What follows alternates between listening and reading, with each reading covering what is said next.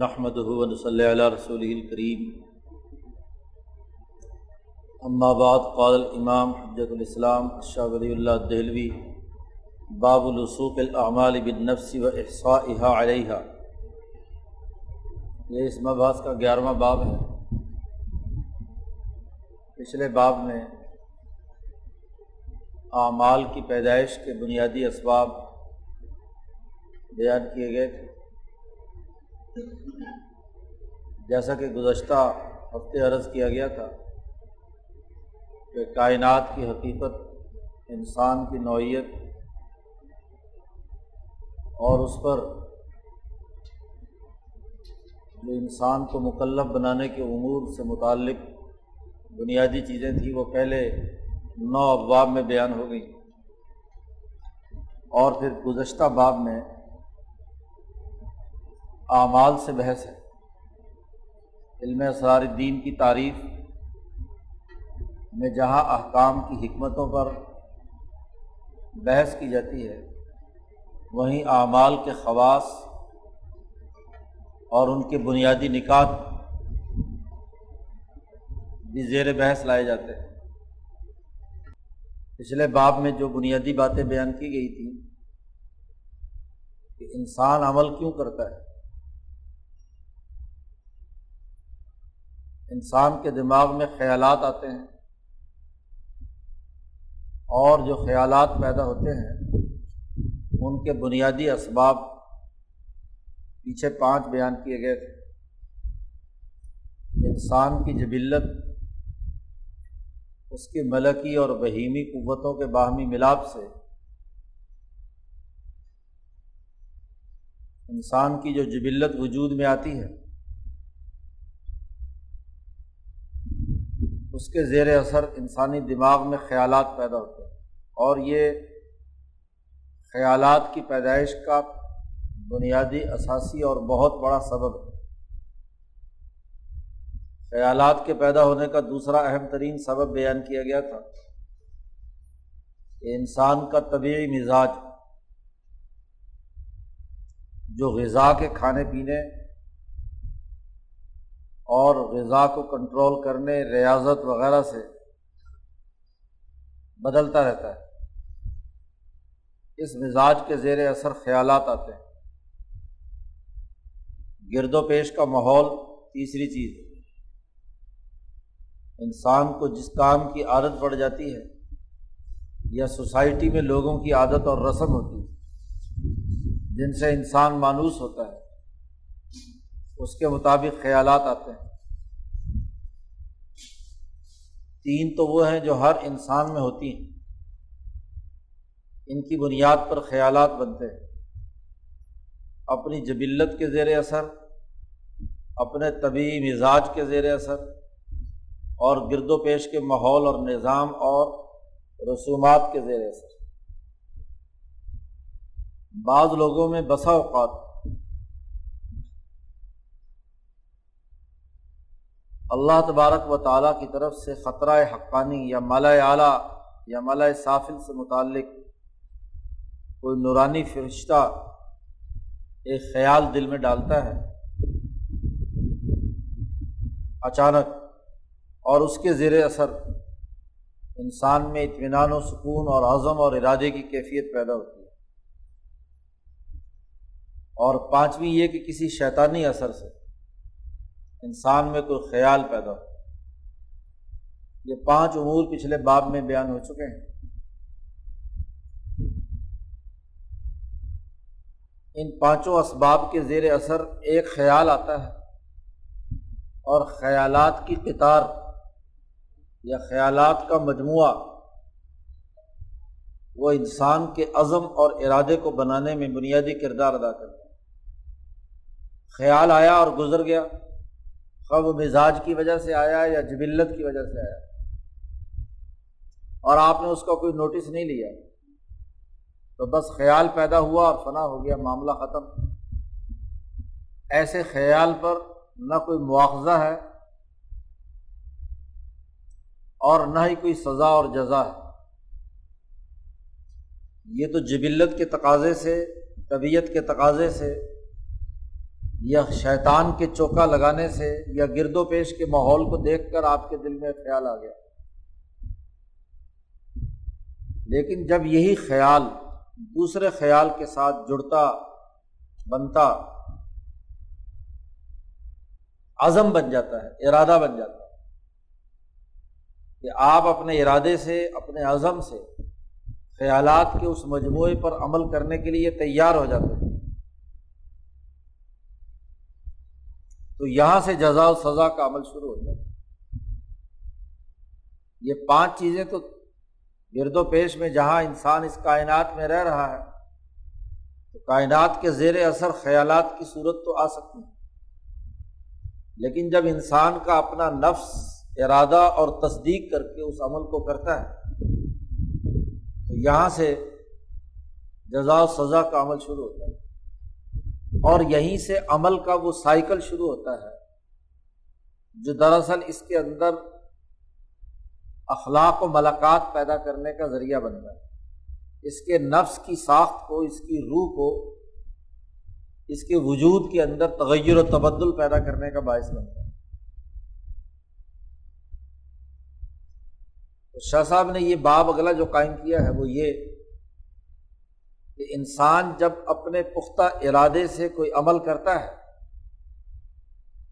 تو یہ عمل فنا نہیں ہو جاتا۔ خیال تو آ کر چلا گیا، معاملہ ختم ہو گیا۔ لیکن خیالات کے جس مجموعے سے ارادہ بنا اور ارادے کی احساس پر آپ نے عمل کیا، یہ عمل فنا نہیں ہوتا۔ یہ آپ کے عزم اور ارادے سے ہوا ہے۔ اور جب عزم اور ارادے کا عمل دخل ہے، تو یہ عمل آپ کی روح اور آپ کے نفس کے ساتھ جڑ جاتا ہے۔ یہاں شاہ صاحب نے لفظ استعمال کیا، لسوخ۔ جیسے گوند کے ساتھ چپک جانے کا عمل ہے۔ لسا کا کہتے ہیں عربی میں ایک چیز کا دوسری چیز کے ساتھ چپک جانا۔ پنجابی میں کہتے چمڑ جانا، وابستہ ہو جانا۔ کہ اس کا جان ہی نہ چھوڑے۔ اس کے ساتھ ایسے ایک دوسرے کے ساتھ ملسک ہو جائے کہ اس کے رنگ میں رنگا جائے۔ تو اعمال کا انسانی نفس کے ساتھ وابستہ ہو جانا، چپک جانا اور صرف چپکنا نہیں، اگلا ایک اور عمل بھی ہے، جس کو قرآن حکیم نے کئی جگہ پر بیان کیا ہے۔ وہ احسا علیہ اس عمل کا جزا و سزا کے لیے اس کے سامنے شمار و کتار کرنا۔ اور آن نے کہا ہے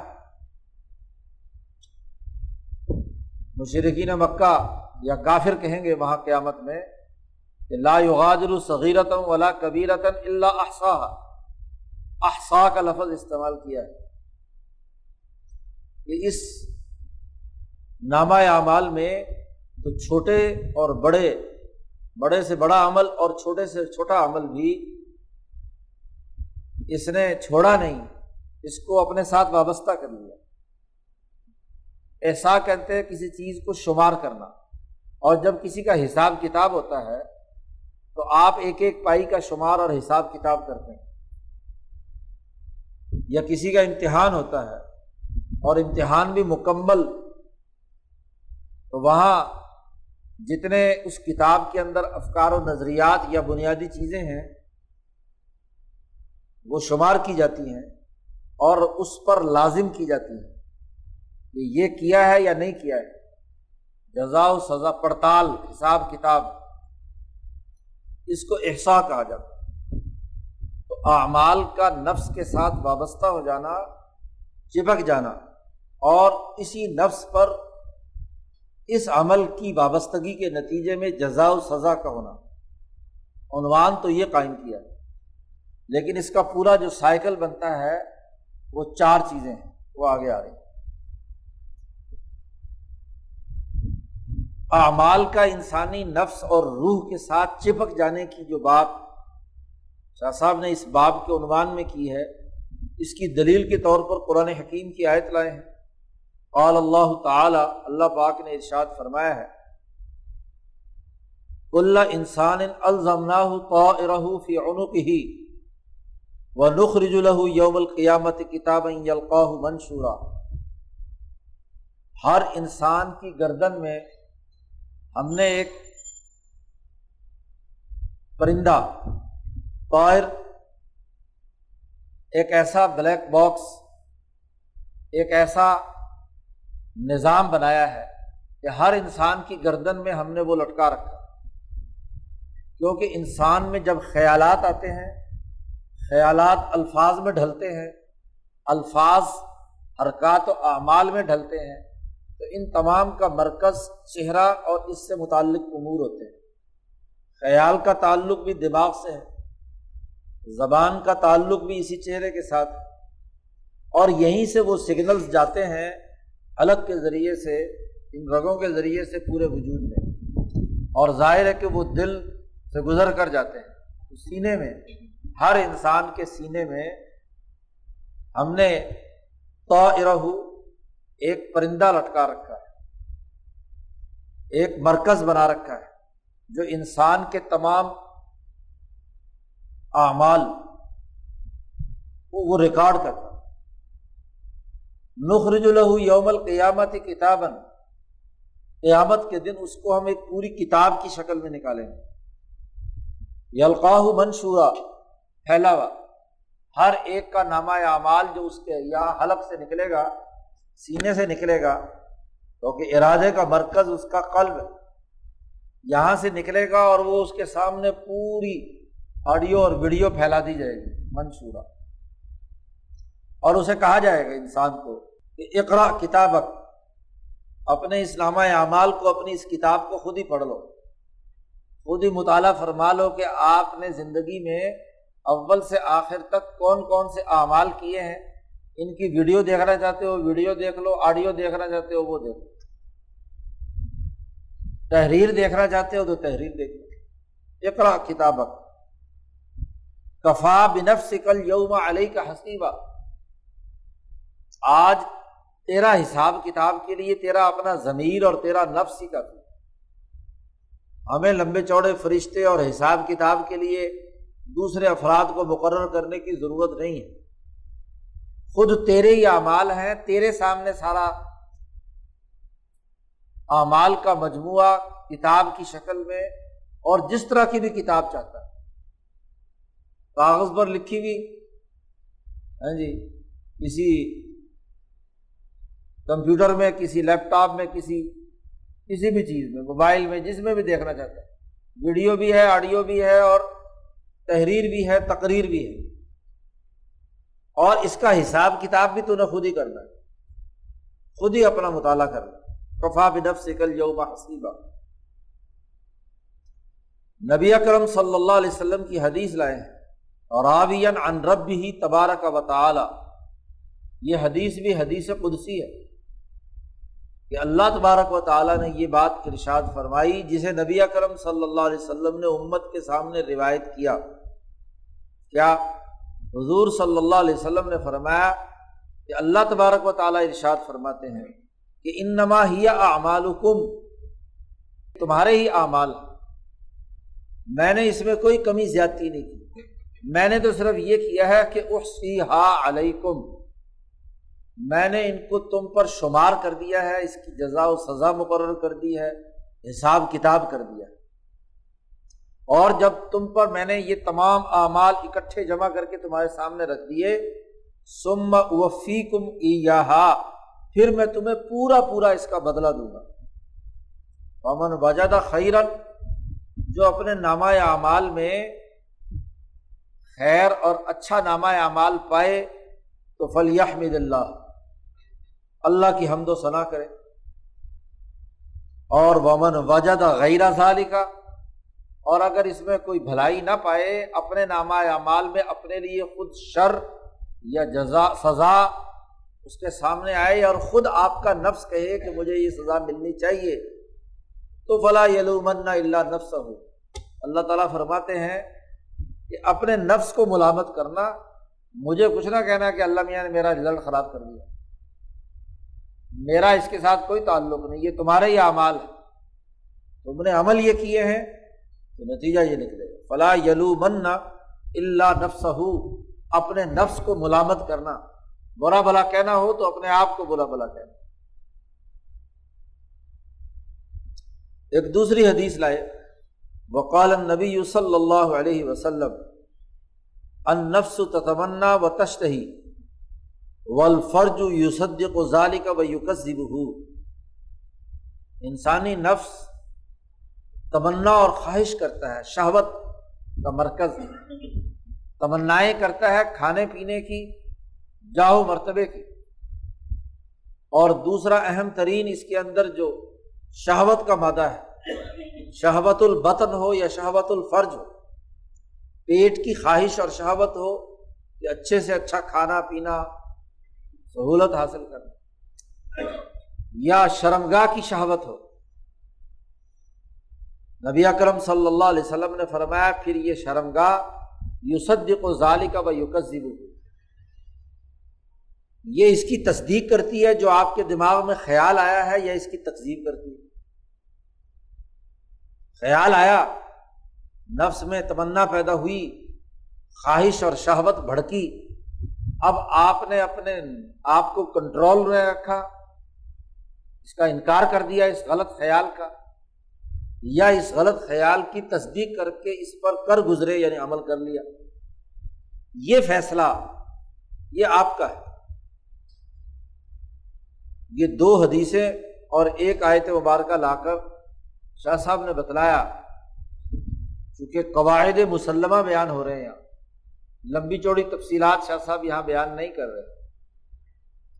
وہ قاعدے جو علمی طور پر تسلیم شدہ ہیں، دنیا بھر کے تمام مذاہب دنیا بھر کے تمام فلاسفہ کے ہاں۔ ان میں سے ایک علمی قاعدہ ان احادیث اور آیات سے شاہ صاحب نے اخذ کر کے یہاں بیان کیا۔ علم علمی طور پر یہ بات جان لو اچھی طرح۔ ان الاعمال اللہ یکسد حل انسان و قصدن موقدن وہ اعمال جن کو انسان اپنے قصد اور ارادے سے بڑی پختگی کے ساتھ کرتا ہے۔ عمل وہ جو پختہ ارادے سے کیا ہے۔ ارادہ ہوتا ہے تو عمل ہوتا ہے۔ ارادہ نہ ہو اور عمل سرزد ہو جائے تو وہ مجنون یا پاگل یا مجزوب ہے۔ اس کی بحث نہیں ہو رہی۔ جس نے اپنے اعظم اور ارادے سے اپنے ڈسیزن لے کر اپنا فیصلہ کر کے وہ کام کیا ہے قصدن مقتدن وہ اعمال۔ اور پھر ان اعمال کے نتیجے میں، مسلسل عمل کے نتیجے میں جو ملکہ پیدا ہوا، جو خلق وجود میں آیا، یہ الاخلاق۔ اللہ ہی راسخت فی ہی جو انسان کے اندر مسلسل عمل کے نتیجے میں راسخ ہو جاتے ہیں، پختہ ہو جاتے ہیں۔ تو اعمال جو پختہ ارادے سے ہوں اور اخلاق جو انسان میں مسلسل عمل کے نتیجے میں پختہ اور راسخ ہو چکے ہوں۔ اس کا سائیکل مکمل ہوتا ہے چار دائرے۔ کم باعث من اصل نفس ناطقہ یہ پھوٹتا ہے، یہ اخلاق بھی اور یہ اعمال بھی، یہ پھوٹتے ہیں انسان کے نفس ناطقہ کے مرکز سے۔ نفس ناطقہ کی تعریف کئی دفعہ پیچھے بیان ہو چکی۔ کہ انسانی نسمے میں بہیمی قوت اور ملکی قوت کا جو اتصال کا مرکز ہے، جہاں دونوں آ کر ملتے ہیں، اس کو نفس ناطقہ کہتے ہیں۔ وہی انسان کا اصل نفس۔ اس کے ملنے سے ہی انسان کے اندر یہ بولنے کی اہلیت پیدا ہوئی۔ انسان انسان بنا۔ ورنہ بہیمیت تو نسمہ جو ہے، وہ تو جانور میں بھی ہے۔ لیکن اس میں بولنے کی اہلیت نہیں ہے، اس لیے کہ ملکی طاقت اور قوت کا اس کی بہیمیت کے ساتھ اتصال نہیں ہے جڑا ہوا نہیں ہے۔ انسان میں جب ملکی قوت یا ملکی روح، نقطۂ نورانی آ کر اس بہیمی یا نسبک باڈی کے ساتھ ملسق ہوا، ملا۔ تو اس کے نتیجے میں جو نفس وجود میں آیا، اس کو نفس ناطقہ کہتے ہیں۔ تو یہ جتنے بھی اعمال ہیں، یہ اس کے نفس ناطقہ سے پھوٹتے ہیں۔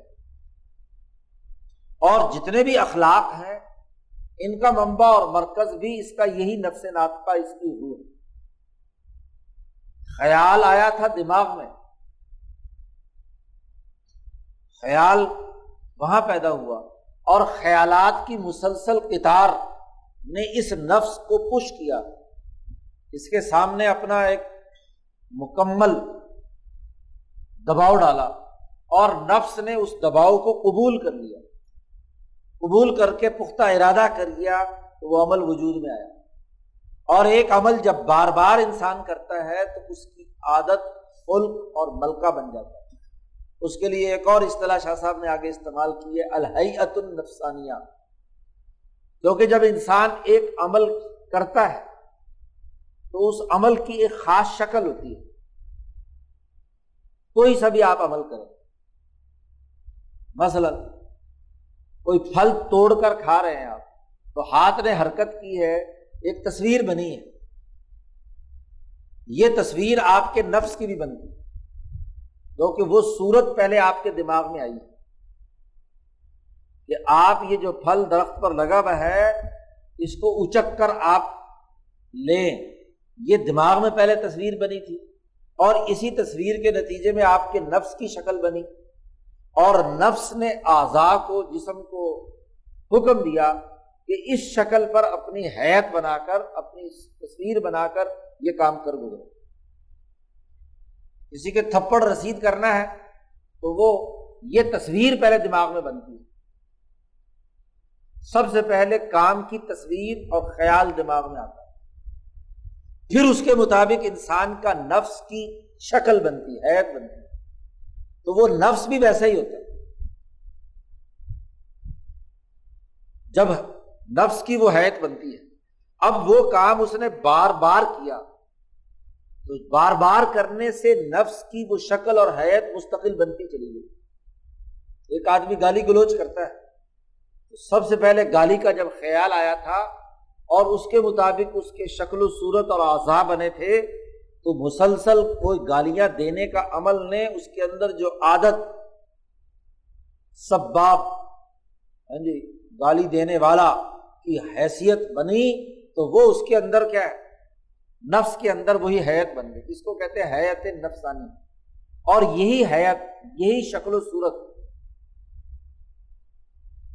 وہی خلق کہلاتی اب آپ لکھتے ہیں قلم سے، تو لکھنے والے کاتب کی ایک خاص ہے، اور مسلسل لکھنے کے نتیجے میں آپ جب بھی اسے دیکھیں گے تو وہ لکھنے کی حالت کے اندر بیٹھا ہوا لکھ رہا ہے۔ اس کے دائیں ہاتھ یا بائیں ہاتھ کسی کا ہے جس سے وہ لکھ رہا ہے۔ تو یہ شکل پختہ ہو جاتی ہے۔ کوئی درس و تدریس کر رہا ہے، اس کے وہ پڑھنے پڑھانے کی حالت، کی تصویر اس کے دماغ میں بنی، اس کے نفس میں پیوست ہوئی، اور نہ صرف وہ، بلکہ جو جو لوگ بھی اس کی، اس کیفیت کو یا تصویر کو دیکھ رہے ہیں، وہ تصویر بھی ان کے دماغ کے اندر منقش ہو گئی۔ اس آدمی کے ساتھ وہ چپک گئی ایک کاشتکار ہے، کاشتکاری کر رہا ہے۔ تو اس کے کاشتکاری کے، اس عمل کی، کسان کی، اس حالت اور حیت کی ایک تصویر آپ کے دماغ میں بن گئی۔ وغیرہ وغیرہ۔ اس کو حیات نفسانی بھی کہتے ہیں۔ تو شاہ صاحب کہتے ہیں کہ یہ اعمال جو پختہ ارادے سے ہوں اور ان اعمال کے نتیجے میں جو اخلاق، ملکات یا حیات نفسانیاں بنتی ہیں، اس کا اصل مرکز اور منبع انسان کا نفس ناطقہ ہوتا ہے۔ اور وہ منبع کس بنیاد پر ہوتا ہے؟ وہ پچھلے باب میں بات آ گئی کہ وہ خیالات کے پانچ ابتدائی خیالات کے پانچ ذریعے ہیں۔ جیسی جبلت ہوتی ہے، ویسے خیالات آتے ہیں۔ وہی خیالات اس نفس ناطقہ میں عمل پر اکساتے ہیں۔ عمل کی وہ تصویر کا جب ارادہ ہو جاتا ہے تو وہ عمل کر گزرتا ہے۔ تو سب سے پہلا عمل، جس کے لیے یہ لفظ استعمال کیا شاہ صاحب نے ان بیاس عمل کا پھوٹنا، عمل کا سامنے آنا۔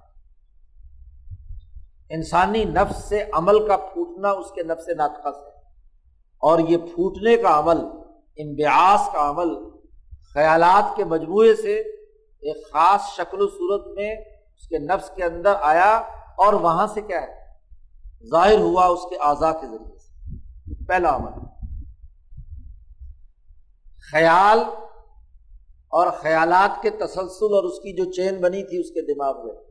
اور اس کے نتیجے میں نفس نے وہ عمل کرنے کا پختہ ارادہ کر لیا اور وہ عمل کر گزرا۔ مثلاً نماز کا خیال آیا اور نماز کے اس خیال نے اس کے نفس پہ خیالات، نماز کی حیت کی تصویر منقش کی اور نفس نے ابھارا آزا کو کہ اٹھو اور اٹھ کر نماز پڑھو۔ اب اس نے یہ عمل کیا۔ السلام علیکم ورحمۃ اللہ۔ کہہ کر نماز سے جب فارغ ہو گیا عمل مکمل ہو گیا۔ تو یہ عمل فنا نہیں ہوا۔ ہوتا کیا ہے؟ کہ یہ جب تصویر مکمل ہوتی ہے عمل کے ذریعے سے، اس کے بعد اگلا مرحلہ ہوتا ہے کہ یہ عمل جو آپ مکمل کر چکے ہیں، یہ واپس لوٹتا ہے۔ تعود۔ واپس لوٹتا ہے اسی نفس کی طرف۔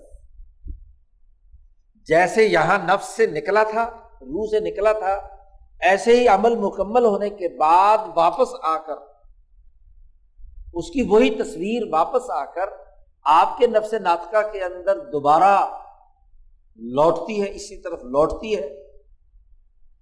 کیونکہ جتنے آپ اعمال کرتے ہیں، وہ فنا نہیں ہو جاتے۔ آزا کے عمل کے تکمیل کے بعد اس کی تصویر اس کی لذت، مثلا نماز پڑھنے سے خاص لذت، ایک خاص کیفیت آپ پر تعلیم اور وہ کیفیت، وہ لذت آپ کے نفس میں محفوظ رہتی ہے۔ آپ بہت دیر تک کوئی اچھا عمل لذت والا کیا ہو، تو وہ آپ کے دل کو سکون اور اطمینان پہنچاتی رہتی ہے۔ آپ اس کے تصور میں کھوئے رہتے ہیں۔ کہ آپ نے مٹھائی کھائی تھی تو مٹھائی کی لذت بہت دیر تک انسان کے دماغ میں محفوظ رہتی ہے تو کہاں سے آئی؟ اگر عمل فنا ہو گیا، جو آپ نے عمل کیا تھا وہ فنا ہو گیا۔ تو یہ بعد میں اس کی لذت یا اس کی تکلیف ایسا عمل ہوا جس سے تکلیف ہوئی، تو اس کی تکلیف کی تصویر آپ کے دماغ میں کہاں سے آتی؟ ہے اس کا مطلب یہ کہ عمل دوبارہ لوٹ کر نفس پر اثر انداز ہوتا ہے یا لفظ میں محفوظ ہوتا ہے۔ سما تعود الیہ۔ واپس لوٹتا ہے۔ اور تیسرا عمل سما تتشبس بزیلی ہا پھر اس نفس ناطقہ کے دامن کے ساتھ چپک جاتا ہے۔ پختہ ہو جاتا ہے۔ تتشبس بزیلی ہا زیل دامن کو کہتے ہیں۔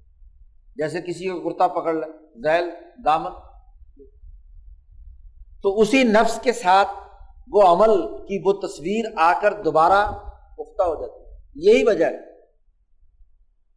کہ اگلے کسی وقت میں، چوبیس گھنٹے میں، اس عمل کی خواہش یا خیال دوبارہ آتا ہے۔ نماز پڑھی تھی اگلے مرحلے میں، پھر آپ کو خیال آیا کہ یار نماز پڑھنی چاہیے۔ کل میں نے پڑھی تھی، اس سے ایک خاص لذت حاصل ہوئی۔ کوئی ایسا عمل کیا تھا تو اگلے دن پھر خیال آتا یا کچھ عرصے کے بعد خیال، یہ خیال کہاں سے آیا؟ حالانکہ نہ باہر میں کہیں تھا، نہ کہیں اور ادھر ادھر تھا۔ یہ دوبارہ جو خیال آیا ہے، یہ پہلے عمل کی تصویر محفوظ تھی، اس نے اس خیال کو دوبارہ پش کیا اور پھر آپ اس عمل کو کرنے پر مجبور ہو گئے۔ آپ نے وہ عمل اپنے ارادے سے دوبارہ کیا۔ تو عمل کا پھوٹنا، واپس لوٹنا اور اس نفس کے ساتھ دوبارہ وابستہ ہو جانا۔ ایک تو یہ ریکارڈ ہونے کا عمل۔ اور صرف یہی نہیں، چوتھی چیز، وہ تو سو علیہ یہی انسانی نفس اس دنیا میں جو آیا ہے، اس کا اصل مرکز اور ممبا تو آسمانوں میں ہے۔ پیچھے آپ پڑھ چکے ہیں۔ پچھلی بات یاد رکھیں کہ یہاں یہ جو وجود خارجی آپ کا ہے، یہاں اس دنیا میں وجود دنیاوی۔ اس وجود سے پہلے اس کا ایک وجود مثالی تھا۔ اور اس وجود مثالی سے پہلے ایک وجود ملکی اور روحی تھا۔ جہاں السط بربکم قالو بلا کے ذریعے سے آپ کی روح نے سوالات کے جوابات دیے تھے۔ تو اس نفس ناطقہ کا، اس جو آپ کی اصل روح یا نفس یا آپ کی ماسٹر کاپی جو وہاں یعنی مالا اعلیٰ میں محفوظ ہے، اس کا اس کے ساتھ ایک لنک کہ اس کمپیوٹر میں آپ کی تصویر کوئی عمل کرتے ہیں اور آپ اس کی تصویر اس کے اندر محفوظ کر لیتے ہیں۔ آپ کی یہ تصویر ریکارڈ ہو گئی آپ کے اس کے ڈیٹا بیس لیکن یہ کسی نہ کسی سرور کے ساتھ جڑا ہوا ہے۔ جیسے ہی تصویر اس کے اندر آتی ہے اس موبائل میں تو سرور میں بھی فوراً آٹومیٹکلی کیا ہے؟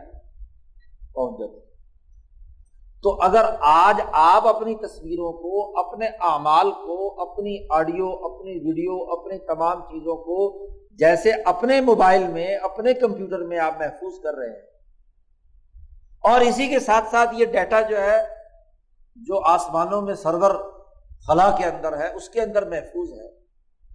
یہ تو آپ کا اپنا بنایا ہوا ہے۔ اللہ تبارک و تعالیٰ نے اس کے لیے نظام بنایا ہے کہ دن بھر کی ساری تصویریں جیسے آپ کے نفس میں آتی ہیں، تو آپ کے یہ کندھے میں بیٹھے ہوئے دونوں منکر نکیر صبح سے شام تک اور رات سے شام سے صبح تک، یہ پورا ڈیٹا لے کر یہاں سے وہاں پہنچا رہے ہیں اور وہاں محفوظ ہو رہا ہے۔ اس جگہ پر بھی محفوظ۔ آپ کے اس نفس ناطقہ میں بھی محفوظ ہو رہا ہے۔ اور اس کا ربط اور تعلق وہاں ہے۔ تو یہ پوری تصویر وہاں بھی محفوظ ہو رہی، اس کو کہتے ہیں احساس تو خیال، اعمال، اخلاق اور پھر یہاں سے آگے گزرتے ہوئے جو مرکزی نظام تمام انسانوں کا جہاں ڈیٹا بیس موجود ہے، وہاں یہ محفوظ ہو جاتا ہے، جس کو کہا لوہے محفوظ۔ لوہے محفوظ کہا گیا۔ کہ ہر انسان کا تمام دنیا بھر کے تمام اعمال جو ہے وہ وہاں اس لوہے محفوظ میں موجود ہے نبی اکرم صلی اللہ علیہ وسلم جب معراج کی رات آسمانوں پر گئے تھے، تو آپ نے علماء سے سنا ہو کہ نبی اکرم صلی اللہ علیہ وسلم جب سدرت المنتہا اور آگے اوپر تک پہنچے حضور نے فرمایا کہ جب وہاں پہنچا میں، تو قلم کے چلنے کی قلم کی تیز رفتاری کے ساتھ چلنے کی آوازیں میرے کان میں پڑی۔ تو میں نے جبرائیل سے پوچھا، تو پتا چلا کہ یہ لوہے محفوظ میں مسلسل لکھائی ہو رہی ہے کہ جو کچھ دنیا میں تمام کام ہو رہے ہیں، انسان کر رہے ہیں، ان کا ڈیٹا وہاں ریکارڈ ہو رہا۔ تصریف الاقلام، نبی اکرم صلی اللہ علیہ وسلم نے لفظ استعمال کیا۔ کہ قلموں کی چلنے کی جو گھسنے کی آواز تحریر ہونے کی ڈیٹا محفوظ کرنے کی، ریکارڈ کرنے کی، وہ میں نے سنائی دی مجھے وہاں۔ تو یہ چار دائرے ہیں۔ انسان جب پختہ ارادہ کرتا ہے تو اس کے نفس ناطقہ سے عمل پھوٹتا ہے، واپس لوٹتا ہے، اس کے ساتھ وابستہ ہو جاتا ہے۔ اور اس کے ذریعے سے کیا ہے؟ اس بڑے مین سرور کے اندر پہنچ جاتا ہے۔ یہ اعمال کی اور اخلاق دونوں دونوں کی حفاظت، ان کا ریکارڈ اور ڈیٹا محفوظ کرنے کا عمل۔ تو عمل فنا نہیں ہوا۔ آج اگر آپ انسان کے عمل کر لینے کے بعد کسی کمرے میں دو ڈھائی گھنٹے کے بعد جائیں اور آپ کے پاس ایسے آلات موجود ہوں کہ آپ اس کو ریکارڈ کر سکیں۔ فضا میں جو آوازیں آپ کی بکھری بھی ہیں تو اللہ پاک کے پاس کتنے بڑے ریکارڈر ہوں گے؟ ہاں جی اس کے پاس پورا ڈیٹا محفوظ نہ ہو۔ ان چاروں کو شاہ صاحب نے اس باب میں سمجھایا۔ عمل امبیاس اب ترتیب بار چاروں کی بحث کر رہے ہیں۔ کہ عمل پھوٹنے کا جو عمل ہے، یہ کیسے عمل امبیاس و منہا، انسان کے نفس ناطقہ سے عمل کے پھوٹنے کا عمل، یہ پھوٹنا کیسے ہوتا ہے؟ شاہ صاحب کہتے تم ابھی پیچھے پڑ چکے ہو۔ پچھلے ابواب کی ساری ابحاس یاد رکھو۔ تم پیچھے یہ بات جان چکے ہو کہ انسان کی ملکیت اور بہیمیت اور ان دونوں کے تجازب یا تصالح کے اجتماع کی بنیاد پر انسانوں کی سینکڑوں اقسام ہزاروں قسمیں ہیں، جن میں مین قسمیں آٹھ تھیں اور اس کے ذیل اور ضمن میں کیا ہے؟ ہزاروں لاکھوں قسمیں، کروڑوں قسمیں۔ یہ بات آپ پیچھے پڑ چکے ہیں۔ جب یہ بات پیچھے آ چکی ہے، تو لکل قسم حکمن ہر قسم کے لیے کیا ہے؟ ایک حکم۔ ملکیت اور بہیمیت کے باہمی ملاپ، اس کے تجازب یا تصالح کی معیار یا مقدار کے مطابق جو قسم بھی انسانوں کی آئے گی۔ آٹھ قسمیں تو ضرور ہی آپ نے سامنے آ گئی۔ ان آٹھوں میں سے مثلاً ہر قسم یا ان کی ذیلی اقسام میں سے ہر ہر قسم کا اپنا ایک حکم۔ ملکیت اور بہینیت کے باہمی ملاپ سے جو قسم وجود میں آتی ہے، اس کا تعلق کس سے ہے؟ جو قسم وجود میں آئی اور عمل پر انسان کو ابھارنے کا ذریعہ بنی، اسے کیا کہتے ہیں؟ جبلت۔ اور یہ اسباب میں سب سے بڑا سبب۔ تو شاہ صاحب نے کہا کہ ایک تو یہ جب تم نے پہچان لیا کہ انسان کی جبلت کس قسم کی ہے، تو ہر قسم کا اپنا حکم ہے۔ اس جبلت کے مطابق خیال آئے گا، خیالات کے مجموعے سے اعمال آئیں گے۔ تو یہ اعمال کی پیدائش خیالات کے وجود میں آنے سے ہوتی ہے۔ ایسے ہی وہ غلبت المزاج طبیعی مزاج طبیعی کا غلبہ یہ بھی دوسرا سبب تھا پیچھے۔ خیالات کے وجود میں لانے کا۔ ول ان سباغ من الملائکتی و شیاتین ایسے ہی وہاں چوتھا اور پانچواں سبب۔ فرشتوں کی جانب سے آنے والا خیال یا شیطانوں کی جانب سے آنے والا خیال۔ وہ نہ بھی ظالی کا یہ اسی طریقے سے جو گرد و پیش کی عادات یا نظام یا جن سے انسان مانوس ہے۔ ان اسباب کے نتیجے میں اعمال ٹوٹتے ہیں۔ لا تکون اللہ حسب ما توتی ہی الجب یہ سب کے سب مل کر جبلت کے اعتبار سے خیالات کو پیدا کرتے ہیں اور جبلت کے اعتبار سے اعمال پھوٹتے ہیں۔ جس کی بہیمیت غالب اور شدید ہوتی ہے۔ تو اس میں بہیمیت سے متعلق اعمال اور اخلاق ظاہر ہوتی ہے جو شیر دل ہے کاغذی شیر کی بات نہیں ہو رہی، مضبوط دل ہے، شیر کی طرح کا ہے۔ تو اس کے اعمال بھی اور اس کے خیال بھی، اسی طرح بہادری اور دلیری لیے میں ہوں۔ وہ بزدلی والا عمل قبول نہیں کرے گا۔ وہ نیچے گر کر کوئی گندا اور فرسودہ عمل نہیں کرے گا، بلندی نفس ہو۔ شیر شکار کرتا ہے اور شکار کو چھوڑ بھی دیتا ہے۔ کیوں؟ اسے پتا ہے یہ شکار بھاگ کر کہاں جائے گا؟ دوڑ لگائے گا۔ تو میرے پاس طاقت اور قوت ہے کہ میں جب چاہوں دوبارہ اس کو دبوچ لوں۔ لیکن کسی کمزور جانور کے قبضے میں کوئی چیز آ جائے تو وہ چھوڑتا نہیں، اسے پتا چھوٹ گیا تو دوبارہ۔ ابھی بچوں قبضے میں آیا ہے تو اس کو پکڑے رکھو۔ دونوں کی جبلت میں کیا ہوگا؟ فرق۔ تو جو شیر دل ہے، بہادر ہے، دلیر ہے، اس کے اعمال اور اس کے اخلاق اور طرف۔ اور جس کی بہیمیت بیچارے کی کمزور ہے، اس کے اعمال اور اس کے اخلاق اور۔ پھر مزاج ایک طرح کا ہے ایک طرح کے اثرات ہوں۔ جو گوشت خور جانور یا انسان ان کے مزاج کی حالت اور ہے۔ جو بےچارے دال پینے والے یا صرف سبزیاں کھانے والے، ان کا مزاج۔ اور دونوں کے مزاج میں کھانے پینے کے نتیجے میں کیا ہوگا؟ خیالات، اعمال اور اخلاق بدلتے رہیں۔ وہ تحصل فی مناسبہ جبلت اور اس کے اعمال میں ایک مناسبت ہوگی انسانوں کا مشاہدہ کرو، مطالعہ کرو، ان کے اعمال اور اخلاق دیکھو، تو انہیں سے ان کی جبلت کا پتہ چل جائے گا کہ جبلت کیسی ہے۔ دو ہی طریقے ہوتے ہیں نا کسی چیز کا تحریل و تجزیہ کرنے۔ ڈیٹا جمع کرو اور اس کے کلی اصول کی طرف چلے جاؤ۔ یا موضوعی علم آپ کے پاس ہو اور اس کے نتیجے میں اس کی تفصیلات معلوم کر لو۔ اس کے علاوہ تیسرا تو کوئی راستہ نہیں کسی چیز کی معلوم کرنے کا۔ اب لوگ پوچھتے ہیں، ہماری جبلت کیا ہے؟ تو بھائی، اگر جبلت ویسے نہیں ڈائریکٹ معلوم، اور ظاہر ہے کہ یہ اسی کو معلوم ہوگی جو جبلت اعلیٰ رکھتا ہو۔ ایسے نہیں معلوم تو اپنے اعمال کا جائزہ لے لو کہ ہمارے اعمال کیسے ہیں۔ اعمال سے پتہ چل جائے گا کہ اعمال کمزوری کے ہیں بزدری کے ہیں خشک سے ہیں، ناقص ہیں۔ جبلت بھی بیچاری ایسی ہے۔ اعمال اچھے ہیں، مضبوط ہیں۔ فیصلہ کر لیا، اس فیصلے سے وہ منرف نہیں ہو رہا۔ دنیا ادھر سے ادھر ہو جائے تو پتہ چل گیا کہ جبلت مضبوط ہے۔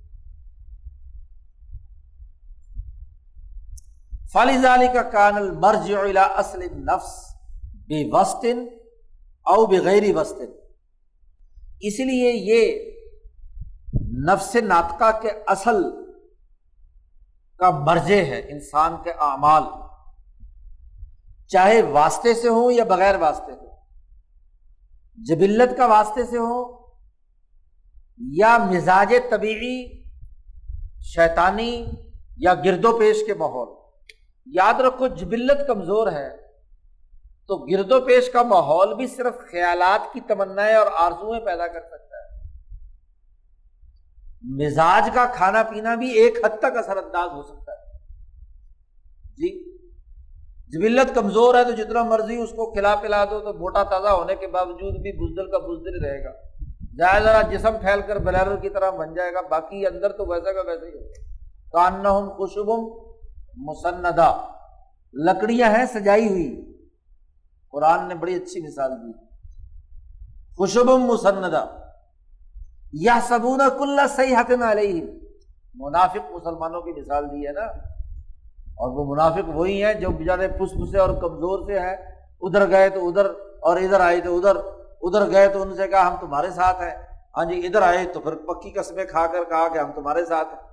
یہ جبلت کے نقص ہے ان کی کمزوری ہے۔ کہ اپنی بات پر قائم نہیں ہے، دلیری نہیں ہے کہ وہاں جا کر بھی کہیں کہ ہم محمد رسول اللہ صلی اللہ علیہ وسلم کے ساتھ دھوکہ دینے کی کوشش کرتے ہیں تو قرآن نے وہاں کیا کہا تھا؟ یوخاد اللہ۔ اپنے خیال کے مطابق تو وہ اللہ کو دھوکہ دے رہے ہیں۔ حالانکہ وما اللہ دھوکہ تو اپنے آپ کو دے رہے ہیں کہ کسی جگہ پر ان کا نفس ٹک ہی نہیں رہا ہے۔ ادھر یا ادھر ہر وقت گھومتے رہتے ہیں۔ تو جو ڈھل مل یقین ہے، وہ بےچارا انقلاب کیا برپا کرے گا یا نظریہ کیا بنائے گا؟ نظریہ تو وہی بنائے گا جس کے اندر استقامت اپنے نظریے پر، اپنے فیصلے پر، اپنے ڈسیزن پر۔ تو چاہے اسباب کے واسطے سے جبلت کام کرے یا بغیر واسطے، اسباب میں مزاج طبیعی ہے۔ یا اسی طریقے سے کیا ہے، دوسرے جو اسباب بیان کیے گئے تھے گرد و پیش کا ماحول ہے، رسومات ہے اسی طریقے سے کیا ہے، شیطانی اثر یا ملکی خیال ہے۔ ملکی خیال دماغ میں آیا لیکن جبلت اس کا ساتھ نہیں دے رہی تو خیال آنے کے باوجود بھی کیا ہوگا؟ کچھ بھی کمزور اور ناقص اور ادھورا رہے۔ تو اصل چیز، انسان کے اعمال کے پھوٹنے کا سبب اس کی جبلت اور جبلت سے پیدا ہونے والے خیالات۔ شاہ صاحب نے یہاں ایک مثال دے کر بات سمجھائی ہے پیدائش اعمال کی پیدائش شاہ صاحب نے کہا، ذرا تم اپنے گرد و پیش میں دیکھو۔ الستا ترا المخنس؟ کیا تو نے المخنس نہیں دیکھا؟ شاہ صاحب کہتے دیکھو، یخلق فی اول عمری ہی اعلی مزاج رقیقن وہ اپنی ابتدائی پیدائشی طور پر بڑے کمزور مزاج پر پیدا ہوتا ہے۔ نہ مردانہ مزاج ہے اور نہ زنانہ۔ اب کیا ہوتا ہے کہ جب اس بچے کی پیدائش ہوتی ہے تو ایک سمجھدار، عارف جو انسانوں کا مطالعہ کرنے والا ہے، وہ بچپن سے ہی کہہ دیتا ہے کہ یہ جو مزاج، ناقص مزاج پر پیدا ہوا ہے، یہ اگر جوان بنا بھی، جوانی کی حد کو پہنچا بھی، تو واجب بھی عادات النساء، یہ عورتوں کی طرح بٹکے گا۔ ہن اور چونکہ ناقص اور کمزور مزاج پر پیدا ہوا ہے تو یہ لباس اور وضع قطع بھی عورتوں کی طرح بنائے گا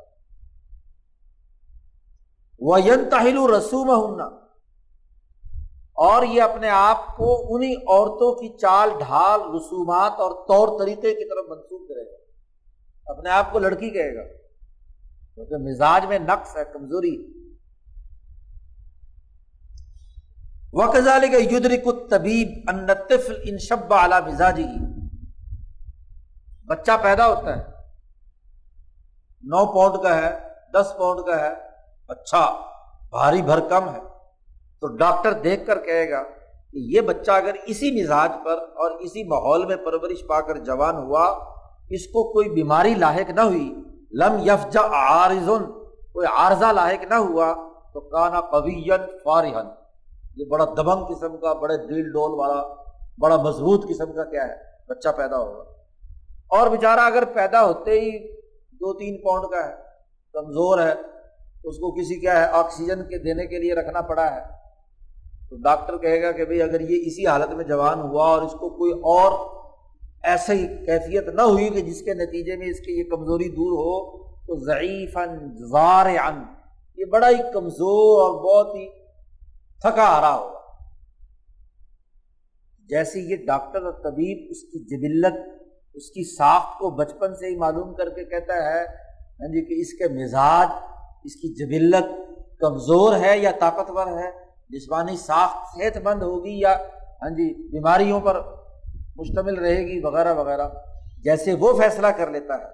تو شاہ صاحب کہتے ہیں، ایسے ہی ہاں جی جبلت کی بنیاد پر فیصلہ کیا جا سکتا ہے۔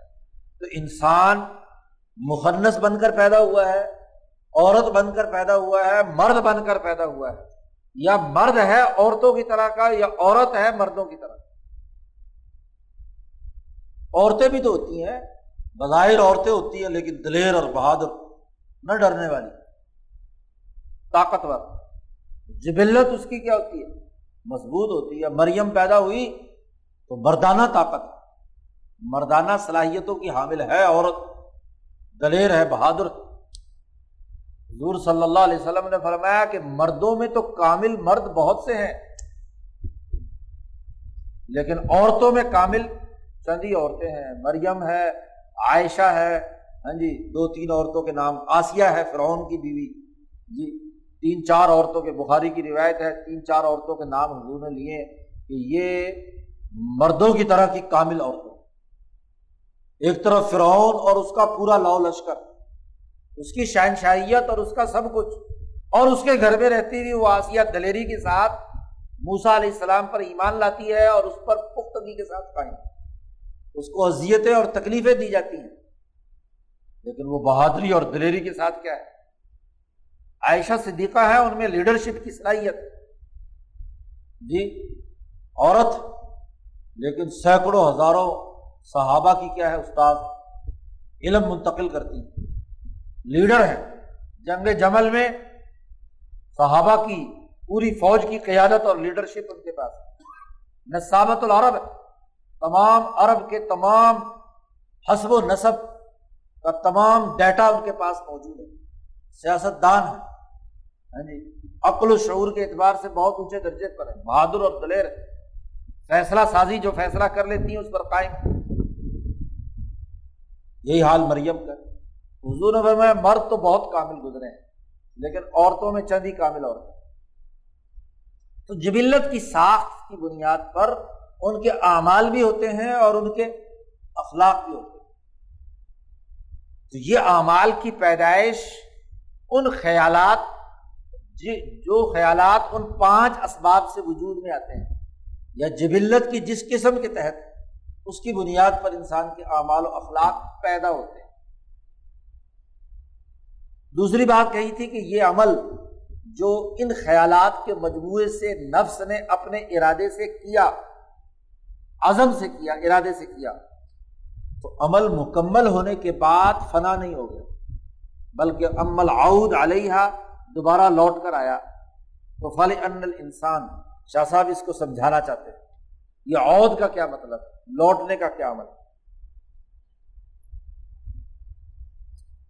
فلی ان انسان ازا عامل عمل انسان جب بھی کوئی عمل کرتا ہے فاکثر امن ہو اور بار بار وہ عمل دہرائے۔ تو اعتادت ہو نفس، انسانی نفس کو اس عمل کی عادت ہو جائے۔ اتنی عادت ہوتی ہے کہ اس کے بغیر رہ نہیں سکتا۔ تو عادت کیوں ہوئی؟ اگر عمل ہونے کے بعد عمل فنا ہو گیا تھا اور دوبارہ جب وہ کر رہا ہے تو دوبارہ خیالات کے اسی سائیکل جہاں سے وہ امبیاس ہوا تھا، اسی کی بنیاد پر دوبارہ ہوا ہے تو پھر تو عادت نہیں ہونی چاہیے نا۔ اس کا مطلب یہ کہ پہلے عمل کی تصویر اس کے نفس میں محفوظ تھی، اس کے نتیجے میں اس کو ایک تجربہ اور ایک مہارت جو حاصل ہوئی تھی وہ محفوظ تھی۔ دوسری دفعہ اس نے عمل کیا تو یہ عمل اس نے آ کر پہلے والے عمل کے ساتھ جڑ کر پختگی کا ایک درجہ طے کر تیسری دفعہ کیا، چوتھی دفعہ کیا، پانچویں دفعہ کیا، جتنی دفعہ کرتا جا رہا ہے، اتنی اس کی مہارت بڑھتی چلی جا رہی ہے۔ اس کی عادت پختہ ہوتی چلی جا رہی اور جتنی عادت پختہ ہوگی، تو سہولا سدور منہا۔ تو اس کام کو کرنا، اس کے لیے اتنا ہی کیا ہوگا؟ آسان ہوگا۔ ورنہ ہونا تو یہ چاہیے کہ جب پہلی دفعہ وہ کام کیا تھا اور اس وقت جو مشکل پیش آئی تھی، تو ہر دفعہ میں عمل کرتے وقت وہ مشکل اس کو پیش آنی چاہیے۔ اور اگر وہ عمل مشکل پیش نہیں آ رہی، ہر گزرتے عمل کے ساتھ اس کے اندر اس کام کو کرنے میں اس کو مزید سہولت پیدا ہوتی چلی جا رہی ہے۔ اس کا مطلب یہ ہے کہ پہلے اعمال واپس لوٹ کر نفس میں محفوظ ہیں۔ اور جیسے جیسے انسان کے اندر کسی عمل کو بار بار کرنے سے عادت بنتی ہے، تو اس کو اس عمل کرنے میں زیادہ غور و فکر کرنے کی ضرورت پیش نہیں آتی۔ ایک استاد لیکچر دے رہا ہے، اب دس دفعہ پڑھا چکا ہے، تو زیادہ اس کو مطالعے کی اب ضرورت، بلکہ منہ زبانی اس کو سارا لیکچر یاد ہوتا ہے۔ تو وہ ہاں جی کسی تیاری کے بغیر بھی اگر اس کو کہا جائے اسی وقت کھڑے ہو کر لیکچر دینا شروع کر دیتا ہے۔ و تجشم داعیتن، کسی نئے دائیا کے پیدا ہونے کی بھی ضرورت نہیں ہوتی۔ کہ دوبارہ خیالات کا وہ سائیکل بنے اور پھر نفس کو اس حالت سے گزرنا پڑے اور ان مشکلات سے گزر کر نفس جو ہے وہ اس کام کرنے کے لیے انسان ہاں جی مجبور ہو، ایسا نہیں۔ فلا جرم۔ تو اب کوئی شک کی بات نہیں رہ گئی کہ ان نفس تاثرت من ہو کہ انسانی نفس اس ایک دفعہ کے عمل سے متاثر ہوا ہے۔ اس کا مطلب یہ کہ وہ عمل لوٹ کر دوبارہ اس کے نفس پر آیا ہے۔ تبھی تو اس نے اثر لیا۔ اور وہ قبیلت لو ہو اور اس نے اس کا رنگ قبول کر لیا لو نہ ہو ولا جرم۔ اور کوئی شک کی بات نہیں اس بات میں کہ ان لکل عمل من تلک الاعمال الاعمال المتجانسہ۔ مدخلن فی ذالک التأثر۔ وہ جو عادت بنی، وہ جو نفس اس کام سے متاثر ہوا، تو اس میں کوئی شک نہیں کہ ہر عمل نے ہاں جی اس کے، اس نفس کے تاثر کے اندر ایک خاص رنگ بھرا۔ ہے ایک خطیب، ایک مقرر ہر دفعہ اپنی وہی بات بیان کرتا ہے، لیکن جب بھی اگلی دفعہ بیان کرتا ہے تو ایک نیا رنگ ضرور ہوتا ہے۔ ایک انجینئر، ایک بلڈنگ کا نقشہ جتنی دفعہ بھی بناتا ہے، مختلف بلڈنگوں کا، اس کا تجربہ اور مشاہدہ اور اس کے تاثرات کا رنگ ایک نیا تجربہ اس اس کے پاس آتا ہے۔ اس کے رنگ سے وہ متاثر ہوتا ہے۔ ایک ڈاکٹر مریض دیکھتا ہے، جتنے مریض دیکھے ہوئے ہوں، اتنا ہی اس کا کیا تجربہ اور مہارت بڑھتی چلی جاتی ہے۔ ایک وکیل نے جتنے مقدمے لڑے ہوں، تو اتنے ہی کیا ہے، اس کے اندر قانونی مہارت کا تجربہ اور مشاہدہ اس کے پاس آتا رہتا، وغیرہ وغیرہ۔ شاہ صاحب کہتے ہیں کہ اگر کتنا ہی باریک سا کیوں نہ ہو، ہر عمل اپنا ایک اثر اور رنگ چھوڑ کر جاتا ہے نفس وہ ان دقا وہ خفیہ مکانوں کتنا ہی دقیق اور باریک کیوں نہ ہو، لیکن ایک محقق آدمی تحقیق اور تجزیہ کرے تو اس کی زندگی میں مثلاً اگر اس نے سو دفعہ وہ عمل کیا ہے تو اس عمل سے جو اس کے نفس کے اندر رنگ یا مہارت پیدا ہوئی ہے، تو وہ ان تمام سو ڈاٹس کو دیکھ سکتا ہے کہ اس کی زندگی کے کون کون سے وہ ہاں جی اعمال تھے جس نے اس کی اس خلق کے اندر رنگ بھرا۔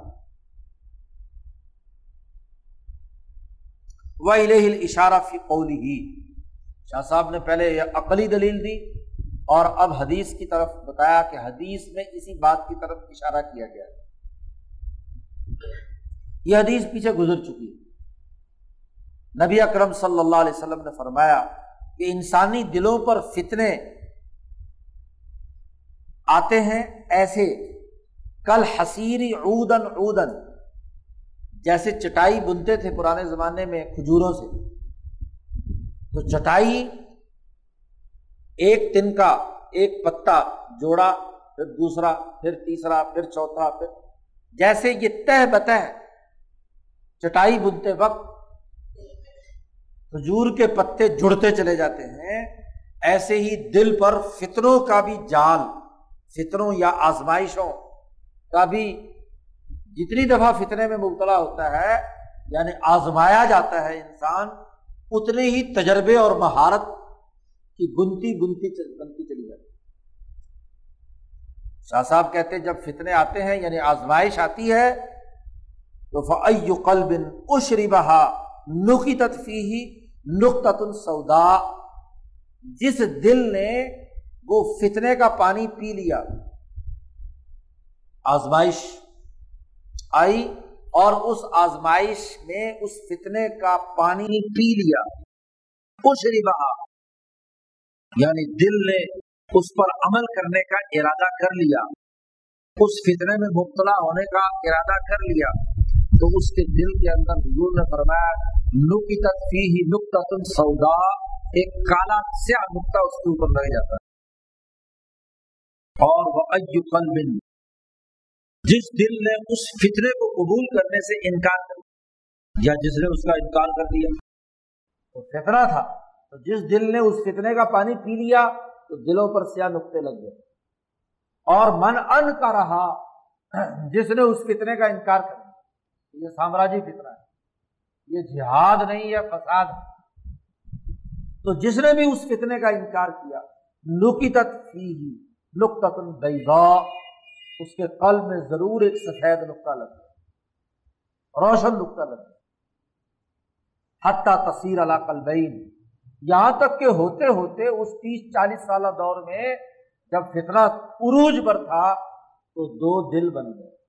ایک ایسا دل جو صاف ستھرا ابیز مثل صفا جیسے صاف چٹیل پتھر ہوتا ہے۔ فلا تجر فتنا تو بادامت سماوات والارض۔ جب فطروں کا مقابلہ کرنے، سامراجی فطروں کا مقابلہ کرنے سامراجی نظریات کا مقابلہ کرنے کی عادت، مسلسل انکار کرنے کے نتیجے میں پختہ ہو گئی، تو اب دنیا کا کوئی فتنہ بھی آئے تو فلا تجر فتنا تو مادامت سماوات والارض۔ جب تک آسمان و زمین قائم ہے، اب کوئی فتنہ بھی اس کا علا، اس کو نقصان۔ کیوں؟ کہ وہ سفید عمل اس مزاحمت کے نتیجے میں اس کا دل سفید چکنے پتھر کی طرح ہو گیا۔ اب اس چکنے پتھر پر جو فتنہ بھی آتا ہے، پھسل کر ادھر چلا جاتا ہے۔ جذب کرنے کی صلاحیت ہوگی تو جذب کرے گا نا۔ اور اگر چکنا سفید ہوگا، سفید پتھر جو سب کے بربا ہوتا ہے اور وہ چمکدار بھی ہو جائے، اس پر پانی گراؤ، تیل گراؤ، کوئی بھی چیز گراؤ، وہ پھسل کر ادھر ادھر چلی جاتی ہے، اس کے اندر جذب نہیں۔ جتنا اعلیٰ زیارت کا پتھر ہوگا اتنا ہی ٹھوس ہوگا اتنا ہی وہ کسی بھی چیز کو جذب نہیں کرے گا۔ املس سفید وہ ادھر ادھر ہو جائے گا اور آخر، اور جس نے ایک دفعہ فتنے کا پانی پی لیا اور نقطۂ سیاہ لگ گیا لگ گیا۔ اگلا عمل میں پھر اس نے اگلے فتنے کا پانی پی لیا۔ تو وہ ہوتے ہوتے ہوتے اتنا کالا ہو گیا، چالیس سالوں میں فتنا جہاد افغانستان کا پانی پی پی کر اتنا کالا ہو گیا۔ اسود مربات کل کوزی مجخین پیچھے شاہ صاحب، پیچھے یہ حدیث لائے تھے، وہاں بتلایا تھا۔ جیسے الٹی ہانڈی ہوتی ہے، ہانڈی کے نیچے آگ جلاتے ہو نا جب آگ جلتی ہے اور خاص طور پر لکڑیاں کسی زمانے میں جلتی تھی تو لکڑیوں کی آگ ساتھ لگ کر ہاں جی وہ بالکل سیاہ ہانڈی نچلا حصہ پیندا اس کا، اور سیاہی اس کے ساتھ تہ بتہ جم جاتی ہے۔ تو جب ہانڈی کو الٹی کرو، تو اس کے اوپر پوری سیاہی کی بہت ساری تہیں موجود ہوتی اس کو کہتے ہیں اسود میرے مجخین الٹی کالی ہانڈی تو وہ کالی ہانڈی بن جاتا ہے۔ کیونکہ فتنوں کا پانی اس نے کیا اس ہنڈیا نے بھی اس آگ کی، ہر دفعہ کی آگ کی تاثیر کو جذب کیا۔ تبھی تو اندر کھانا پکا۔ جیسے اس کی تاثیر وہاں تک گئی، ایسے اس کی دل نے بھی وہ ہر فتنے کا پانی پیا۔ ڈالر آئے، وہ بھی لے لیے۔ ریال آئے، وہ لے لیے۔ پاکستان سے پیسے روپے ملے، وہ لے لیے۔ اور پھر جس جس نے بھی یہ سارا کام کیا ڈالروں کی برسات میں، ان تمام نے ان تمام فطروں میں مبتلا ہوئے جو سامراج نے یہاں پیدا کیا کیونکہ ایک دفعہ لقمہ حرام چلا گیا تو اس لقمہ حرام نے اگلے لقمہ حرام کے لیے کیا ہے؟ خیال پیدا کیا۔ اور نیکی کے نام پر کسی نے، پیری مریدی کے نام پر کسی نے، علم اور فتوے اور افتا کے نام پر، تو کسی نے سیاست کے نام پر، تو کسی نے فوج اور عسکریت پسندی کے نام پر، تو کسی نے کسی اور عنوان مختلف۔ ایسے کالی سیاہ ہو گیا کہ لا یا عارف معروف اس کو اب معروف اور نیکی کے بارے میں کچھ پتا نہیں۔ اس کے سامنے اچھائی اور نیکی کی بات کرو تو اس کو پہچان ہی نہیں آتی۔ کالا جو ہو گیا۔ اور ولا یون کی منکر کسی منکر اور گناہ کے کام کو وہ گناہ کا کام ہی نہیں سمجھتا۔ علامہ اشربا من ہوا ہو حضور نے فرمایا کہ سوائے اس کے کہ جو اس کے نفس نے پانی پی لیا ہے، اس خواہش کے پیچھے چلتا ہے۔ جو خواہشات کے پیچھے، جو خواہشات چاہ رہی ہیں، اس کے کیونکہ ایک دفعہ فتنے کا پانی پی لینا، یہ کیا ہے؟ اگلے پورے تسلسل کو قائم کرتا ہے۔ یہ عود یعنی عمل دوبارہ واپس آ کر اس نفس کے ساتھ، نفس ناطقہ کے ساتھ نفس اس کا اثر قبول کرتا ہے۔ دو چیزیں ہو گئی۔ تیسرے عمل کی ایک اور بات محمد تشبس بھی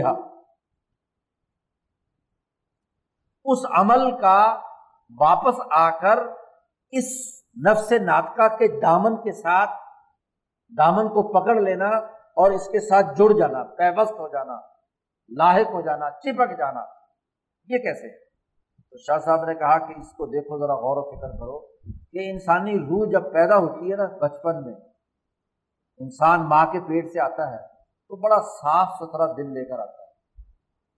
تو خلاقو حیولانیہ ایک ایسے تشخص اور حیولے کی شکل میں ہوتا ہے کہ اس پر کوئی اچھا یا برا کوئی رنگ نہیں ہوتا، بالکل سادہ صاف ستھرا لے کر آتا ہے۔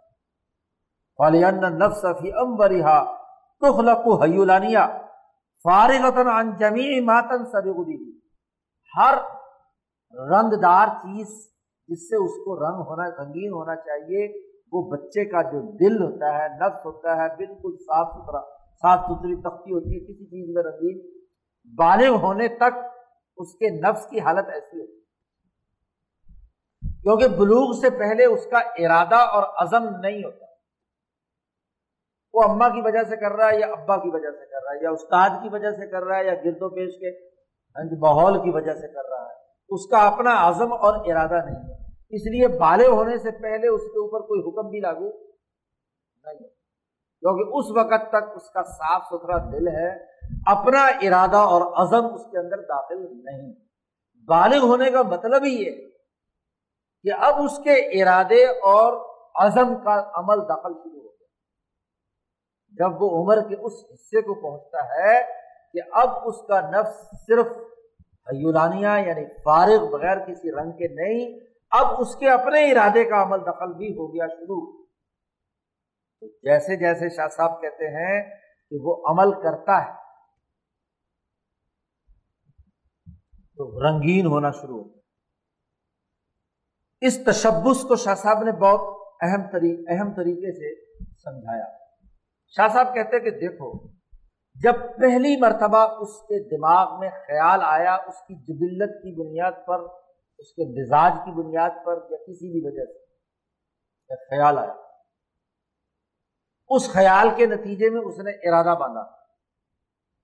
ارادے کے نتیجے میں وہ عمل وجود میں آیا۔ عمل پیچھے ہم ثابت کر چکے ہیں کہ جب عمل انسان کر گزرتا ہے تو وہ واپس لوٹ کر نفس انسانی پر ایک رنگ چھوڑتا ہے۔ کالا دکھتا یا سفید دکھتا لگاتا ہے۔ اب تشبس کیا ہے؟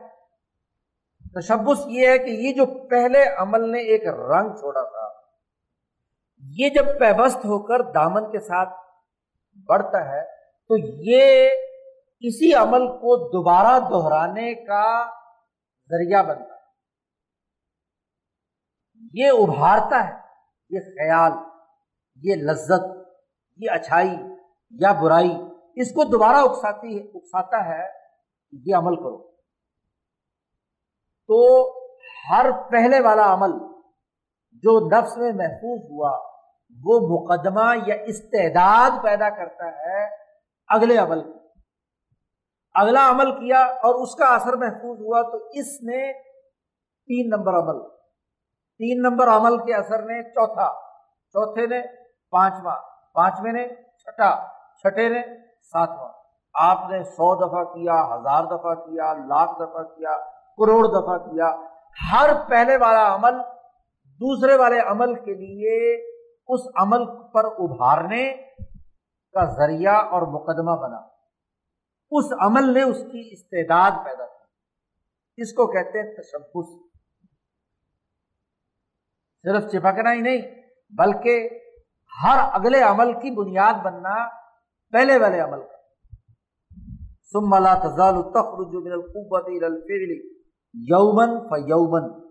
جیسے انسان بالغ ہوتا ہے، بڑا ہوتا ہے، تو اس کا وہ نفس، وہ قوت سے فعل کی طرف مسلسل دن بدن جتنا وقت گزرتا چلا جاتا ہے، ایک بچہ جب جوان ہوتا ہے، تو ہر نئے دن اس کے نفس کے اندر نئے اعمال کرنے، نئی دنیا معلوم کرنے ہاں جی نئی کمندے ڈالنے کی طرف متوجہ ہوتا۔ ہے اب شاہ صاحب کہتے ہیں، وہ کل حالت متأخرت لہا معد ان قبل اس سے پہلے کا جو عمل ہے، وہ بعد والے عمل کی استعداد پیدا کرتا ہے۔ اس کو کہتے ہیں شاہ صاحب کی اصطلاح میں معد۔ چونکہ کائنات علت و معلول یا سبب و مسبب کے سائیکل کے ساتھ آگے بڑھ رہی ہے۔ تو ہر پہلے والا عمل اگلے والے عمل کی علت بن جاتا ہے۔ اس کو علت کہہ لو، سبب کہہ لو معد کہہ لو، استعداد پیدا کرنے یا اہلیت کہہ لو، اگلے عمل کی کوئی بھی لفظ اس کے لیے استعمال کرو اور شاہ صاحب کہتے بل معدات کلوہا سلسلۃ مترتبۃ یہ ایک زنجیر بن گئی۔ اس عمل کی ایک زنجیر بن گئی، سلسلہ زنجیر کو کہتے ہیں۔ مترتب ترتیب بار۔ یعنی ہر عمل ایک کڑی بن گئی اس سلسلے کی۔ پہلا عمل، پھر دوسرا، پھر تیسرا، پھر چوتھا، تو نفس کے اندر نفس اس کی ساخت کے مطابق زنجیر بناتا جا رہا ہے۔ اس نے بچپن میں نماز پڑھی، تو نماز کی عادت بن گئی۔ اب نماز کی عادت کے بعد ہر نماز جو وقت پر پڑھ رہا ہے، تو ہر نماز دوسری نماز کے ساتھ کیا جڑی ہوئی اور ہر پہلے والی نماز نے اس کو اگلی نماز کے پڑھنے کا کیا ہے؟ ابھارا ہے۔ اس کی لذت اس کو کہتی ہے کہ یہ کام کر تو وہ زنجیر بن گئی۔ اب نمازوں کی زنجیر ہے۔ کسی نے گناہ کیا ہے تو گناہوں کی زنجیر ہے۔ کسی نے بد اخلاقی کی ہے، بد اخلاقی کی زنجیر ہے۔ اعلیٰ اخلاق ہے اس کی زنجیر۔ اس کو کہتے ہیں تشبس بسیل۔ کیونکہ جیسے کڑی کڑی سے زنجیر کے اندر جڑی ہوئی ہوتی ہے ایسے ہی ہر عمل دوسرے عمل کے ساتھ کیا ہے؟ ہر خلق دوسرے خلق کے ساتھ کیا ہے؟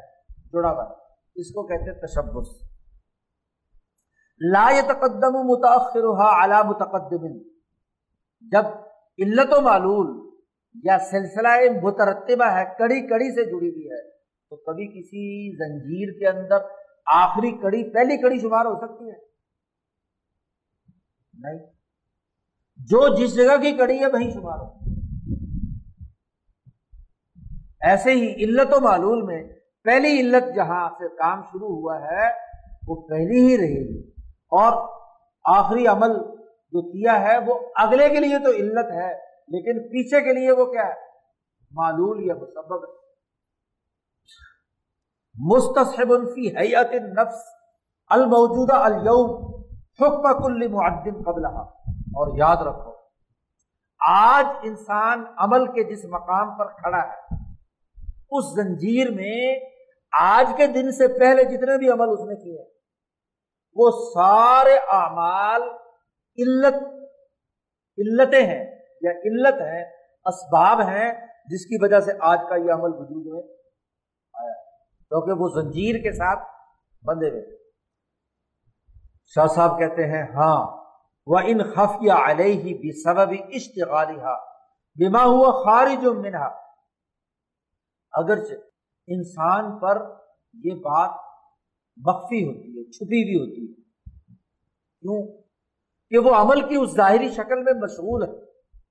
زیادہ سے زیادہ اگر اس کا تصور ہوتا ہے تو یہی کہ اس کے ساتھ جو پہلے کل پرسوں عمل کیا تھا، وہ عمل اس کے لیے علت بن رہی لیکن اگر غور سے دیکھا جائے تو اس تسلسل کا پیچھے کے ساتھ بڑا گہرا تعلق ہے۔ اور جو محققین سمجھدار وہ اس زنجیری کڑی کو کیا ہے، پیچھے تک جانتے ہیں جس تسلسل کی وجہ سے یہ کڑی بنتی چلی جس دن آپ نے موبائل لیا، اب تو سمجھنا آسان ہو گیا۔ ہاں جی جس دن آپ نے موبائل لیا، ڈیٹ آ جاتی ہے نا کہ اس دن یہ آپ نے سافٹ ویئر جو ہے چلانا شروع کیا۔ اور وہاں سے لے کر اب تک جتنی دفعہ آپ نے جتنی کالیں کی ہیں، جتنے آپ کے پاس چیزیں آئی ہیں، جتنی تصویریں آئی ہیں وہ ڈیٹا ایک زنجیر کے طور پر محفوظ ہے۔ ہاں جی۔ اپریل کے مہینے کی تمام کالیں جنوری کی کالیں بن سکتی ہیں؟ ڈیٹا میں آگے پیچھے بندہ روند مار کے کاغذ پھاڑ کے وہاں لگا سکتا ہے، لیکن یہ کمپیوٹر اور موبائل نہیں کر سکتا۔ اس کے اندر یہ فراڈ نہیں ہو سکتا۔ جتنے منٹ پر جس وقت آپ نے کال کی ہے، وہ اپنی جگہ پر قائم ہے اور اپنے پوری زنجیری سلسلے کے ساتھ قائم ایک ہی صورت ہوتی ہے، زنجیر کے ٹوٹنے کی۔ یہ جو اعمال کیے ہیں، اعمال آپ کرتے چلے جا رہے ہیں، اور یہ نفس کے اندر محفوظ ہوتے جا رہے ہیں۔ اس کے نتیجے میں جو خلق اور رویے اور عقیدے آپ کے بنتے چلے جا رہے ہیں، وہ ایک زنجیری کڑی کے ساتھ۔ ایک ہی شکل ہوتی ہے اللہ حامل قوت اعمال منها ہاں یہ زنجیری کڑی، بد آمالی کی ہو، کفر کی ہو، گناہ کی ہو، زنا کی ہو، شراب کی ہو، یا اچھے اعمال کی ہو، ایمان کی ہو، وغیرہ وغیرہ وغیرہ وغیرہ۔ اس کڑی کے ٹوٹنے کا ایک ہی راستہ۔ اس تسلسل کا کہ اس، وہ قوت ہی فنا ہو جائے، بندہ ہی مر جائے۔ موبائل چکا چور ہو جائے۔ ڈیٹا ہی سارا کیا کسی آپ نے اڑا دیا، اس طریقے سے اڑا دیا کہ کسی گاڑی کے پہیے کے نیچے رکھ کر اس کو چورا چورا کر دیا۔ ظاہر ہے کہ سلسلہ زنجیر جو ہے وہ بھی ٹوٹ جائے گی۔ لیکن اس کا ڈیٹا جہاں بھی محفوظ ہے، یہ سرور کے ساتھ جڑا ہوا ہے، موبائل کو فنا بھی کر دو تو وہاں تو محفوظ ہے نا۔ یہ بندہ یہاں فنا ہو گیا جہاں زنجیر ٹوٹ جائے گی نا، لیکن یہ ڈیٹا یہیں پہ تو نہیں ہے نا، یہ تو وہاں بھی ہے۔ ایک ہی شکل ہے کہ وہ قوت جو ان اعمال پر انسان کو ابھار رہی تھی، انسانی نفس کی، وہ فنا ہو جائے کما زکرنا فش شیخ بل مریض جیسا کہ ابھی ہم نے پیچھے ذکر کیا بوڑھے کے بارے میں اور مریض کے بارے میں۔ جوان تھا اور جوانی کی حالت میں اس کو ایک عمل کی عادت تھی اور اعمال کی کڑیاں چلی جا رہی تھی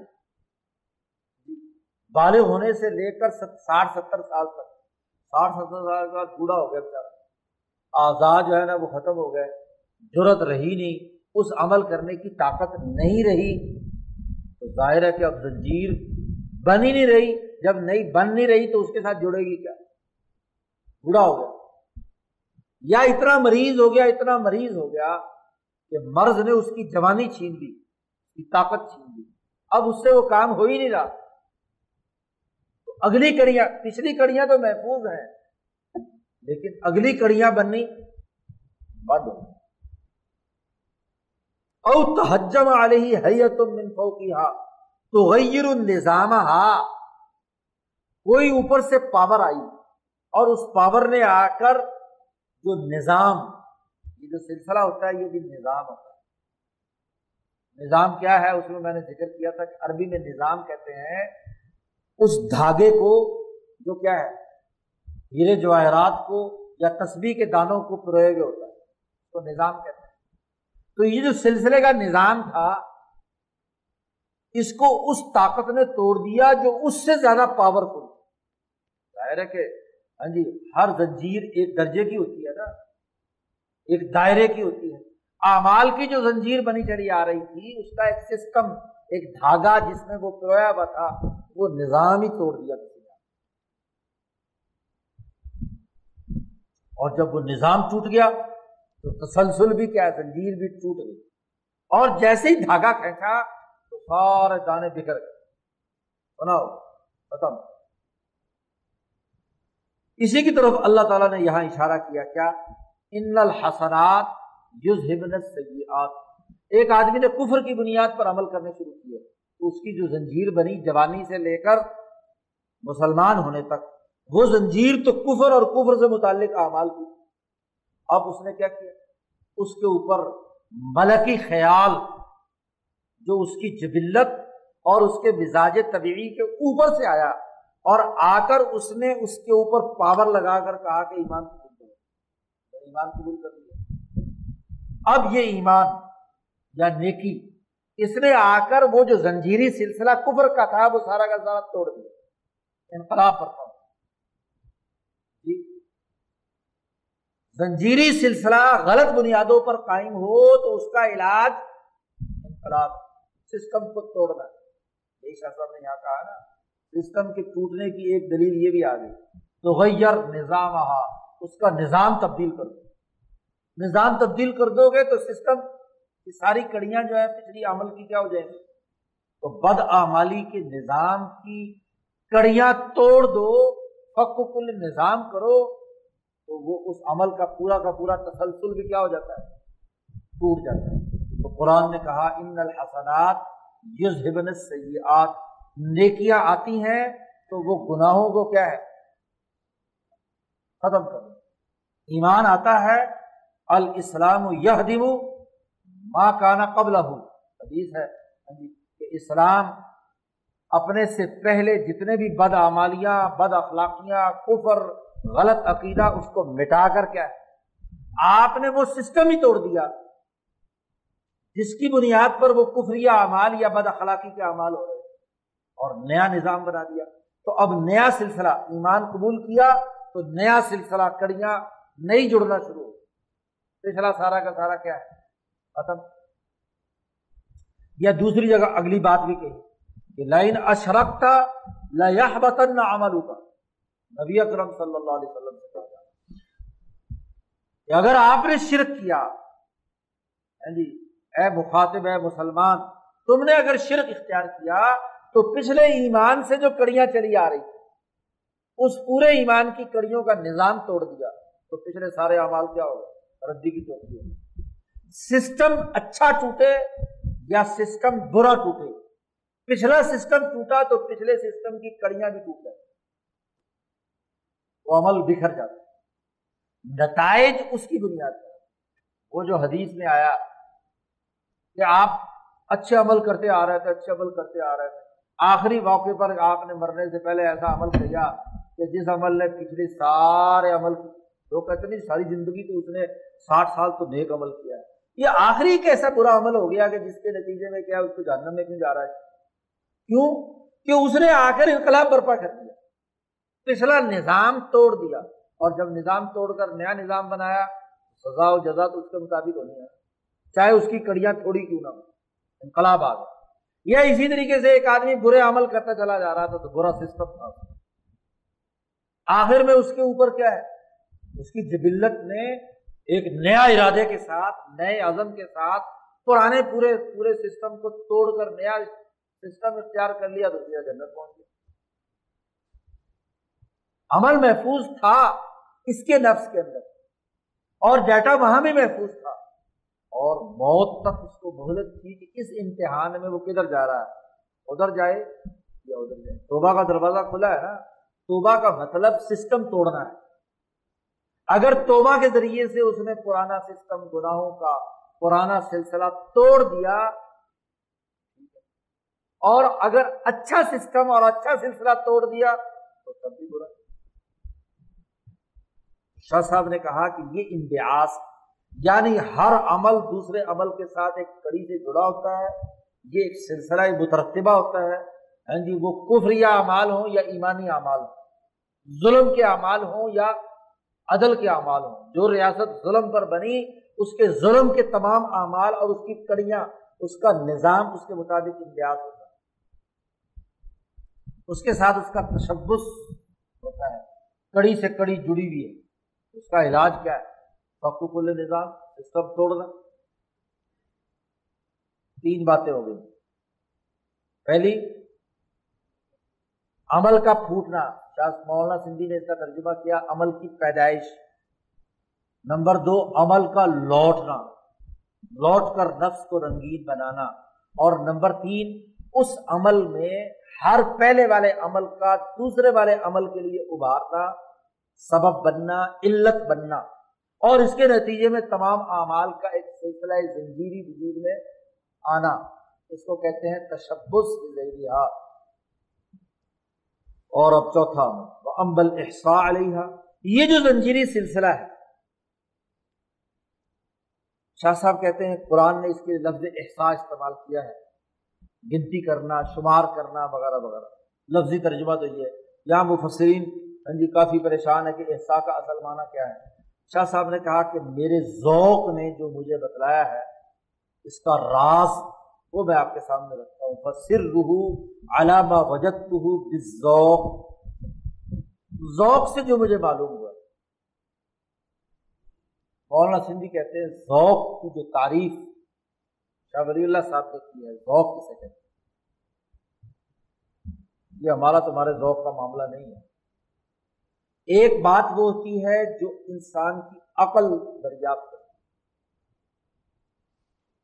ایک وہ ہوتی ہے جسے معرفت کہتے ہیں۔ اور ایک وہ ہوتی ہے جو انسان کی قوت ملکی کے نور سے اس کے دماغ میں آئی اور اس کے ذریعے سے اس کو معلوم ہے لیکن مجددین اور یا اللہ جو کامل لوگ ہوتے ہیں، کامل مرد، اعلیٰ ترین درجے کی جن کی جبلت، ملکیت عالیہ اور بہیمیت شدیدہ جن کی ہوتی ہے اور کامل لوگ ہوتے ہیں، ان کے اندر جیسے قوت ملکی کا ایک ملکی نور ہوتا ہے۔ ایسے ہی چونکہ بلند ہونے کی وجہ سے مالا اعلیٰ کا جو خاص مقام حضرت القدس ہے، اس حضرت القدس کا ایک نور بھی ان کے ساتھ ہوتا ہے، کاملین کے ساتھ۔ جس کو انبیاء کے لیے تو کہا گیا ایدہ بروح القدس، جو ان کی تائید کی گئی ہے، کس کے ذریعے سے؟ روح القدس۔ تو روح القدس کی اعلیٰ ترین شکل تو انبیاء کے ساتھ ہوتی لیکن اسی روح القدس کے ماتحت حضرت القدس کے نور کی ایک کرن ان مجددین اولیاء اللہ کے دماغ پر آتی ہے۔ تو ذوق کا لفظ وہاں استعمال کیا جاتا ہے کہ جب حضرت القدس کے نور سے کوئی چیز معلوم ہو۔ اور یہ صرف کامل لوگ ہی معلوم کر سکتے شاہ صاحب کہتے ہیں، میں نے اپنے ذوق سے یعنی میرے ساتھ، میری روح کے ساتھ جو حضرت القدس کا نور جڑا ہوا ہے، اس ذوق سے میں نے اس کا راز معلوم کیا ہے کہ اس احسا کا کیا مطلب ہے۔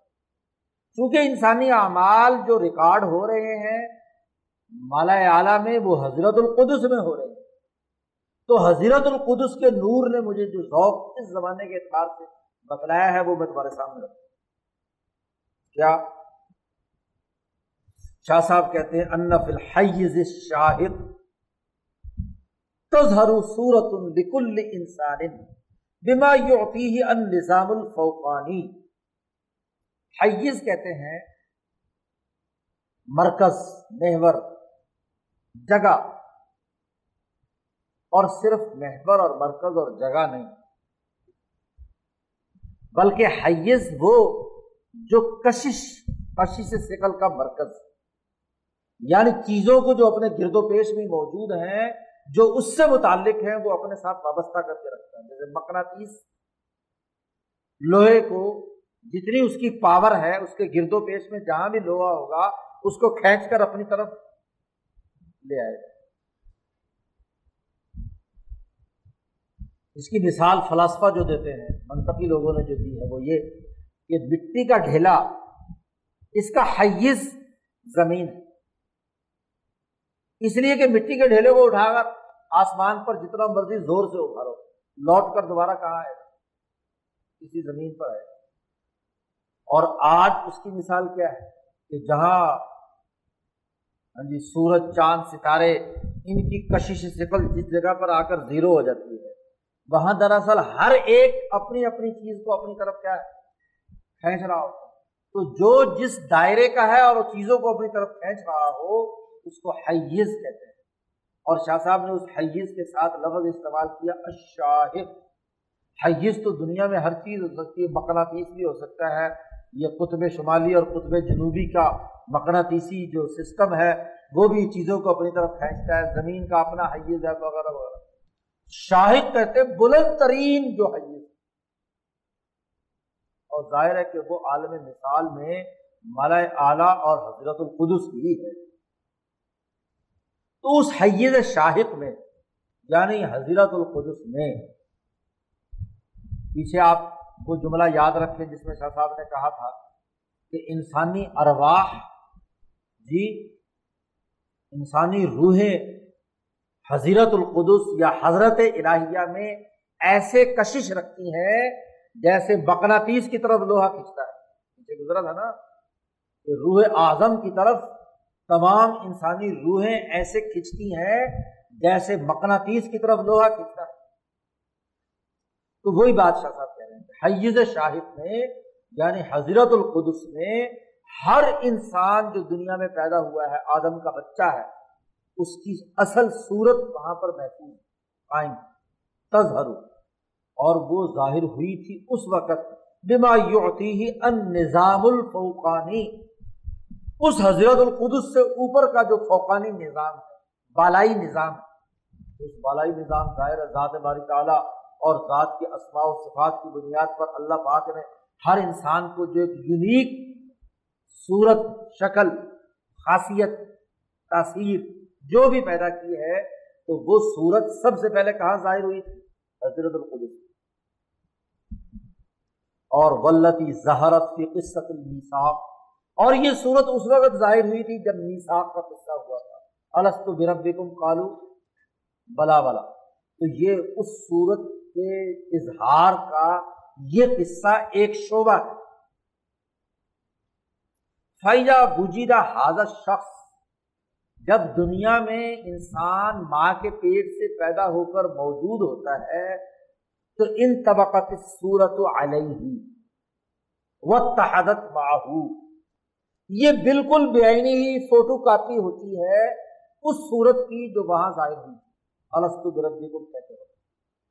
کیونکہ یہ صورت سب سے پہلے صورت ملکی کی شکل میں یا روح کی صورت میں وہاں موجود تھی، پھر ہاں جی صورت مثالی اور پھر ہوتے ہوتے آ کر اس دنیا میں وجود خارجی کے طور پر یہ انسان وجود میں آیا۔ ان طبقت سورہ علیہ وقت حدت اس کے ساتھ مل جاتی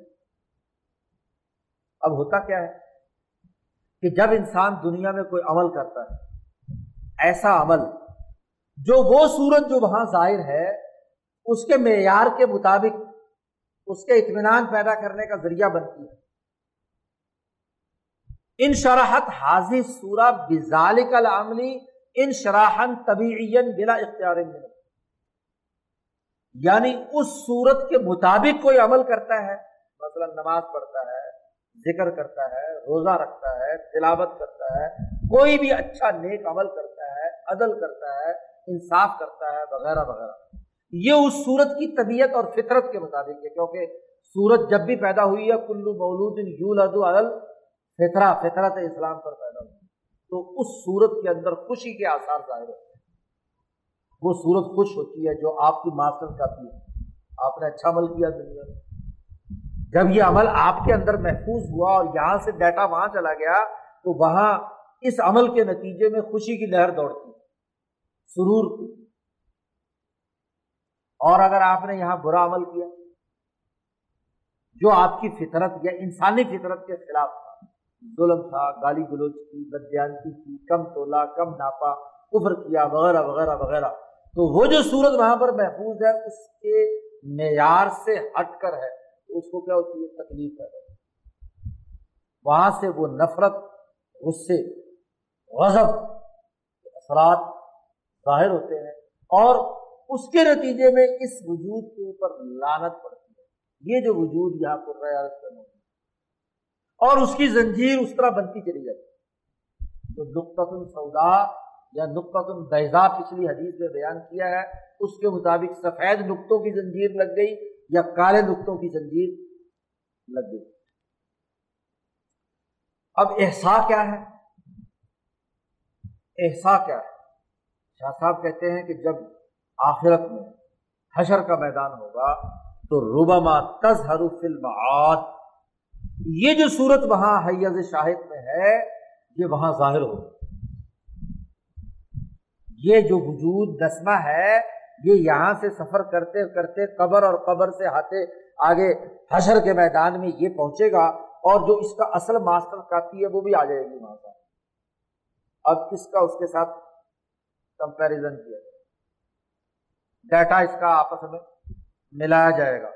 ان اعمالہ محسات علیہ من فوقیہ اب ظاہر ہے، حساب کتاب اسی کو کہتے ہیں نا کہ اصل اخراجات اور اصل جو آمدنی تھی، وہ کیا تھی؟ کتنے پیسے گئے اور کتنے خرچ تو یہاں ایک کتاب آپ کی ہے جو یہاں آپ نے لکھی ہے، آپ کے گردن کے اندر لگی ہوئی تھی اور ایک اس اس کتاب میں ہے۔ اب یہ حساب اس کے ساتھ ٹیلی ہوگا۔ اس ٹیلی کرنے کو کیا کہتے ہیں؟ احساس ہے۔ یہی حساب و کتاب۔ اس کے ساتھ شمار کریں گے کہ ہاں جی جیسے پڑتال کرتے ہیں نا اب چیک لسٹ ہوتی ہے کہ یہ بنیادی کام تھے اور یہ ایسے ہوا ہے۔ یہ ہوا، نہیں ہوا۔ چیک کرتے جا رہے ہیں نا دونوں۔ کہیں کلاس لگا رہے ہیں اور کہیں آپ چیک کرتے جا رہے ہیں۔ تو چیک لسٹ وہاں چیکنگ ہوگی۔ اس کو کہتے ہیں احساس اور اسی میں سے ہے وہ لفظ جی وہ بات الصحف۔ کہا جائے گا نا اس انسان کو کہ اپنا نامہ اعمال پڑھ لے، کیونکہ اس کا جو ماسٹر کاپی ہے وہ بھی وہاں موجود ہوگی۔ اور یہ جو اس کا اپنا نامہ یا مال ہے یہ بھی موجود ہوگا، تو خود ہی پڑھے گا تو دیکھے گا کہ ہاں یار کام تو خراب ہے۔ یا کام اچھا ہے پھر آج اس کو اسی احسا کی ایک شکل۔ اور وروبا تظہر ان اعمال ہا فی ہا وبت شبی وہ ظاہر ہوگی۔ اور یہ آدمی اگر انکار کرے گا کہ میں نے تو یہ کام نہیں کیا، تو اس کے ہاتھ بولیں گے، اس کی زبان بولے گی، اس کا آزاد بولیں گے، پاؤں بولیں گے کہ ہاں میرے ساتھ تم نے یہ کام کیا تھا، تصویر بھی ساتھ سامنے آ جائے گی۔ من ہو نتق العیدی ول ارجل وغیرہ وغیرہ۔ یہ سارے احساس کی شکلیں ہیں۔ ہاتھوں کا بولنا، کانوں کا بولنا، زبان کا بولنا، جلد کا بولنا یا خود انسان کا پڑھنا۔ اصل میں دو طرح کے انسان، ایک اونچے درجے کے انسان ہے، وہ خالی پڑھنے سے سمجھ جائیں گے۔ ڈیٹا دیکھتے ہی پتہ چل جائے گا کہ ہاں بھائی، فراڈ ہوا بھائی اور کچھ ہوتے ہیں کودن دماغ، ان کو پڑھنے سے بھی بات سمجھ میں نہیں آتی۔ تو پھر ان کو فکس اپ کرنے کے لیے کیا ہے؟ بلوانا پڑتا ہے نا ان کے اپنے ہی بچوکڑوں کو۔ ان کے اپنے ہی ہاتھ، ان کے پاؤں، ان کی تمام چیزیں بول کر کہیں گی کہ اس کو پڑھنے کے باوجود بھی بات سمجھ میں نہیں آئی۔ اپنی کتاب پڑھنے کے باوجود اس کو پتہ نہیں چل رہا، تو پھر اب اس کی آزا بول کر اس کو بتلائیں گے کہ ہاں بھائی، یہ یہ آپ کا نامہ اعمال شاہ صاحب کہتے ہیں سم کل صورت عمل مفصحت عن ثمرتی ہی فی دنیا والآخرہ۔ اب دوبارہ واپس لوٹو، پیچھے۔ خیالات آئے تھے۔ خیالات سے آپ کے دماغ میں اس عمل کی ایک تصویر بنی تھی۔ اس تصویر کی بنیاد پر آپ کے جسم نے ایکشن کیا اور وہ صورت بنائی۔ کسی پر جھپٹنے کی، کسی کی مدد کرنے کی، کسی کو تھپڑ رسید کرنے کی اور کسی کو تھپکی دینے کی، وغیرہ وغیرہ، جو بھی آپ بنا لو۔ تو ہر عمل کی جو صورت بنی ہے، یہ صورت ایک نتیجہ پیدا کرے۔ تو اس کا جو نتیجہ دنیا اور آخرت میں ظاہر ہو رہا ہے، وہ سامنے آئے۔ اس کا مطلب یہ کہ ہر عمل ایک رنگ لاتا ہے، ایک اثر پیدا کرتا ہے۔ اب دیکھو، کئی دفعہ پہلے میں نے مثال دی۔ زنا میں اور بیوی سے نکاح کے تعلق میں کوئی فرق نہیں۔ عمل ایک جیسا ہے۔ عمل ایک جیسا ہے، لیکن ایک برا اور ایک اچھا۔ کیوں؟ کہ وہ عمل جو بغیر کسی معاہدے اور بغیر کسی ذمہ داری کو قبول کیے ہوئے کیا جا رہا ہے محض لذت نفس اور محض وقتی خواہش اور جوش کو پورا کرنے کے لیے، اس کا اثر، اس عمل کا اثر، نتیجہ۔ دونوں کے وجود پر جو پڑ رہا ہے کالی سیاہی کا اجتماعی مفاد نسل انسانی کو صحیح بقا اور معاہدات انسانی جس کی بنیاد پر سوسائٹی ترقی کرتی ہے، اس کو توڑ کر یہ کام کیا جا رہا ہے۔ ایسے ہی جیسے جانور، جانوروں میں کوئی معاہدہ نکاح نہیں ہوتا۔ تو جانوروں کی سطح پر اتر کر جہاں اجتماعیت نہیں ہوتی، یہ انسان جانور بن گیا۔ اس کے اثرات مرتب ہوں۔ یہی عمل اگر نکاح کی صورت میں کیا جا رہا ہے، تو حضور نے اس کو صدقہ قرار دیا۔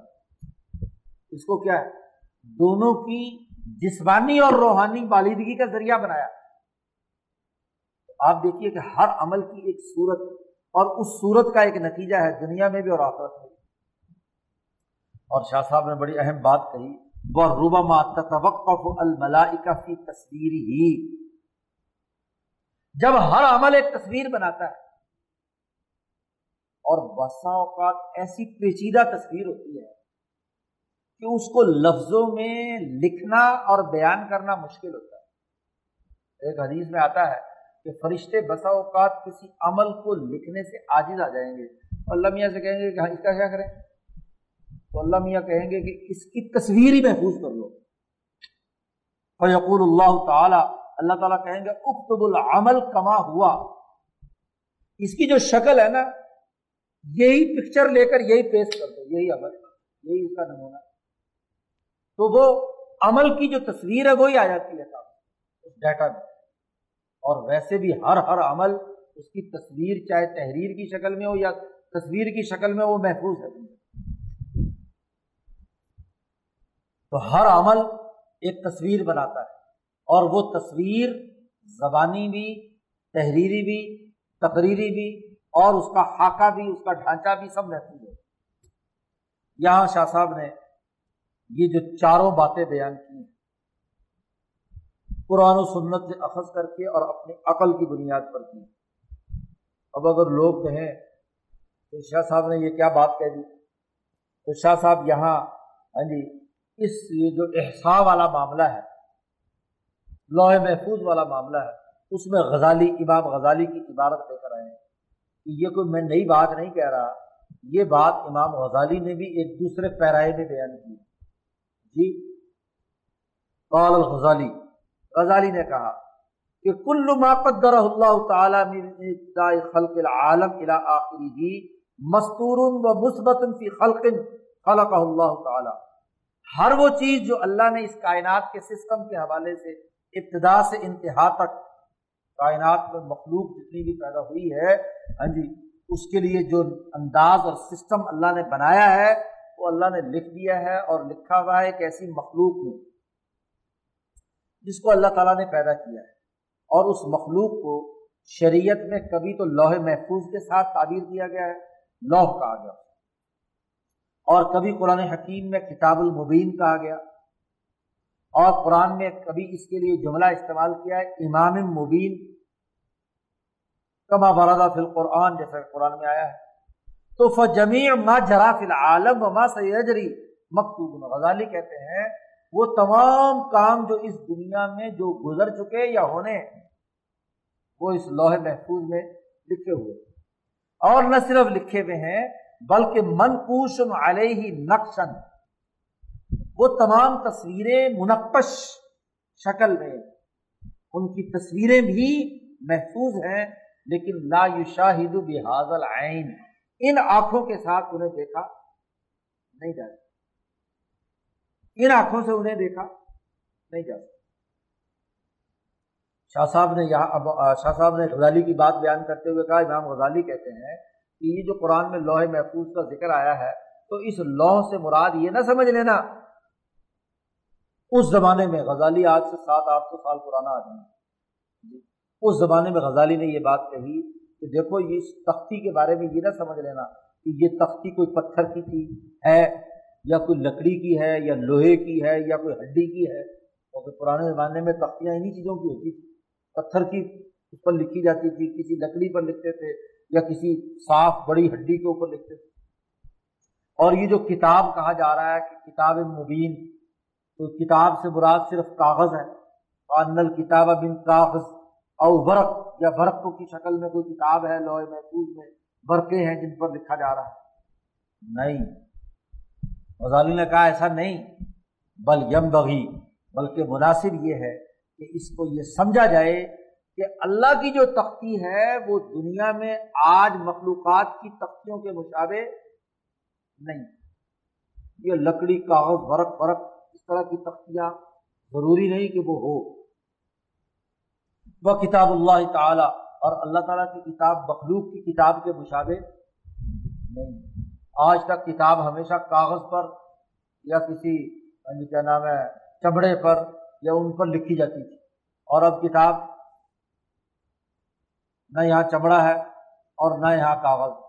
کتابوں کی کتابیں اس کے اندر، لائبریریوں کی لائبریریاں اس کے اندر رہتی اب یہ تختی جو اس کے اندر ہے، جس پر ہم لکھتے ہیں یہ نقطی نہ لکڑی کی ہے، نہ لوہے کی ہے، نہ چاندی کی ہے، نہ سونے کی۔ کما نہ ذات ہو و صفات ہو جیسے اللہ کی ذات و صفات، مخلوق کی ذات و صفات کے مشابے نہیں ہے ایسے یہ لو اور تختی بھی ایسی نہیں بل ان کن تطلب لہو مثالن غزالی نے کہا کہ اگر تم اس کی کوئی مثال سمجھنا چاہتے ہو جو تمہارے فہم کے قریب تر بات کو سمجھا دے، تو فعلم۔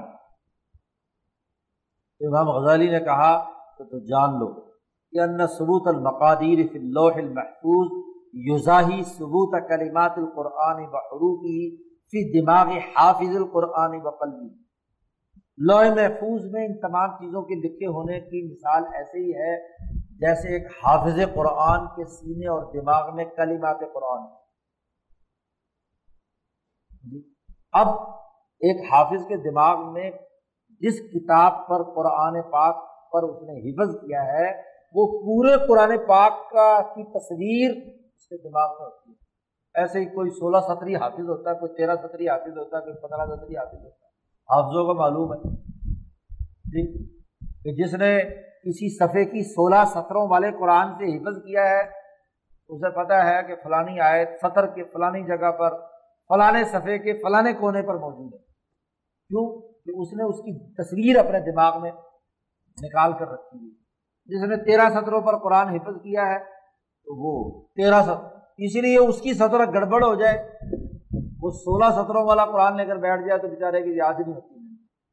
مسئلہ رہتا ہے۔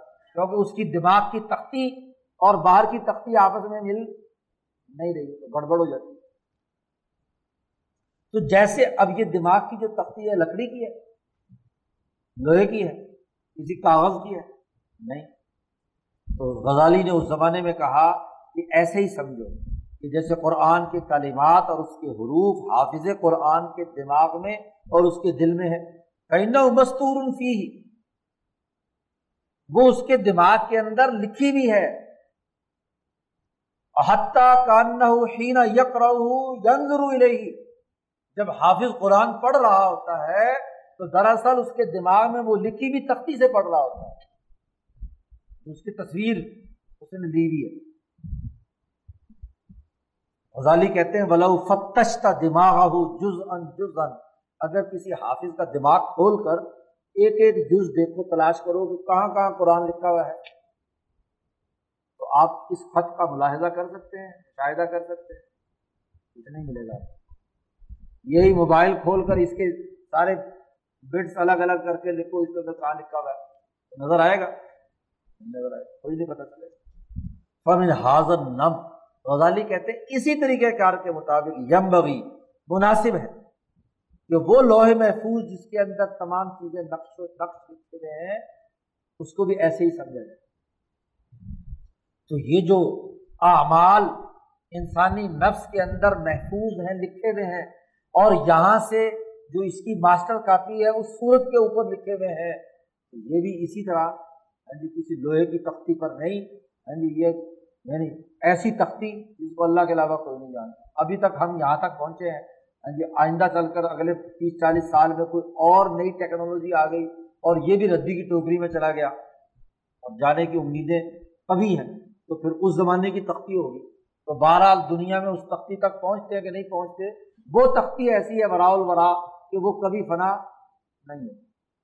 غزالی کی بات مکمل کرنے کے بعد شاہ صاحب کہتے ہیں سم کثیر ما تذکر النفس ما عاملت من خیر او شر و تتوقع جزاؤه فیقول ذالک وجہ آخرا من وجوہ استقرار عمدی پھر بہت ساری وہ چیزیں جو انسان کو یاد آتی ہیں، جو اس نے عمل کیا خیر و شر کا اچھا یا برا، اور اس کی جزا و سزا کی وہ توقع رکھتا ہے، تو اس کی وجہ یہ بھی ہوتی ہے کہ اس کا یہ عمل اس کی روح کے اندر اور وہاں اس لوہے محفوظ کے اندر یا اس کی اس صورت کے اندر جو وہاں موجود ہے، اس کے اندر وہ پختہ ہو چکا ہے۔ اسی وجہ سے اس کا ہاں جی وہ عمل اس کو یاد رہتا ہے۔ اور اگر ضمیر میں تھوڑی سی ہاں جی وہ موجود ہو، نفس ملامت کرنے والا ہو، تو کسی نہ کسی موقع پر آ کر انسان کا ضمیر ملامت کرتا ہے کہ یار وہ بات اچھی نہیں وہ کام اچھا نہیں وہی نفس جس کے بارے میں کہا گیا، لوامہ ہے، مطمئنہ ہے ہاں جی امارا ہے۔ یا تو نفس عمل کرنے کا حکم دیتا ہے لا امارا تم بسوئی برائی کے کام کرنے اور یا برائی سے اتنا محفوظ ہو گیا، جیسے انبیاء کا ہے، نفس مطمئنہ ہے اور درمیان کے لوگ وہ ہیں جن کا نفس جو ہے اس کو ملامت بھی کرتا ہے، لوامہ ہے کہ بھائی ضمیر جو ہے نا چوکے لگاتا ہے کہ طرح سے یہ کام غلط ہو اس کو نفس لوامہ کہتے ہیں۔ تو شاہ صاحب نے یہاں بات یہ واضح کی، اس بات کا خلاصہ یہ ہے کہ انسان کا عمل فنا نہیں ہو جاتا بلکہ اس کے نفس کے ساتھ چپک جاتا ہے۔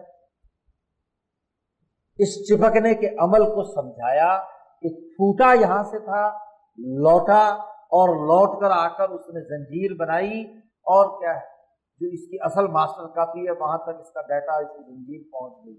یہ عمل کے تسلسل کو سمجھایا۔ یہ جو پیچھے شاہ صاحب نے تعریف کی تھی، علم اسرار الدین کی، کہ اعمال کے خواص جاننا اور ان کے نکات سمجھنا۔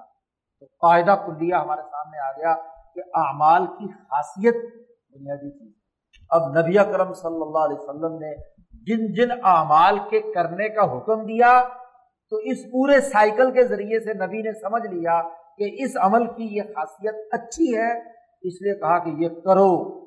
اور جب انہوں نے کسی عمل کی تصویر کو دیکھا، اس کی زنجیر کو دیکھا، تو انہوں نے کہا کہ یہ غلط نظام کی زنجیر ہے ہاں، غلط کڑی ہے، تو اس کو توڑ دو، اس کو منقرات کہا گیا۔ اسی کا کہا گیا عامرون بالمعروف و ناہون عانل منکر منکر کی زنجیروں کو توڑنے والا اور عامرون بالمعروف اچھی باتوں کی زنجیروں کو جوڑنے والا، اچھے نظام کو برقرار رکھنے والا اور برے نظام کو توڑنے والا، اس کو مسلمان کہتے ہیں۔ انقلاب بھی سمجھ میں آ گیا اس سے۔ چلو جی اللہ عالم۔ تفصیلات اللہ میاں جانتا اللہ۔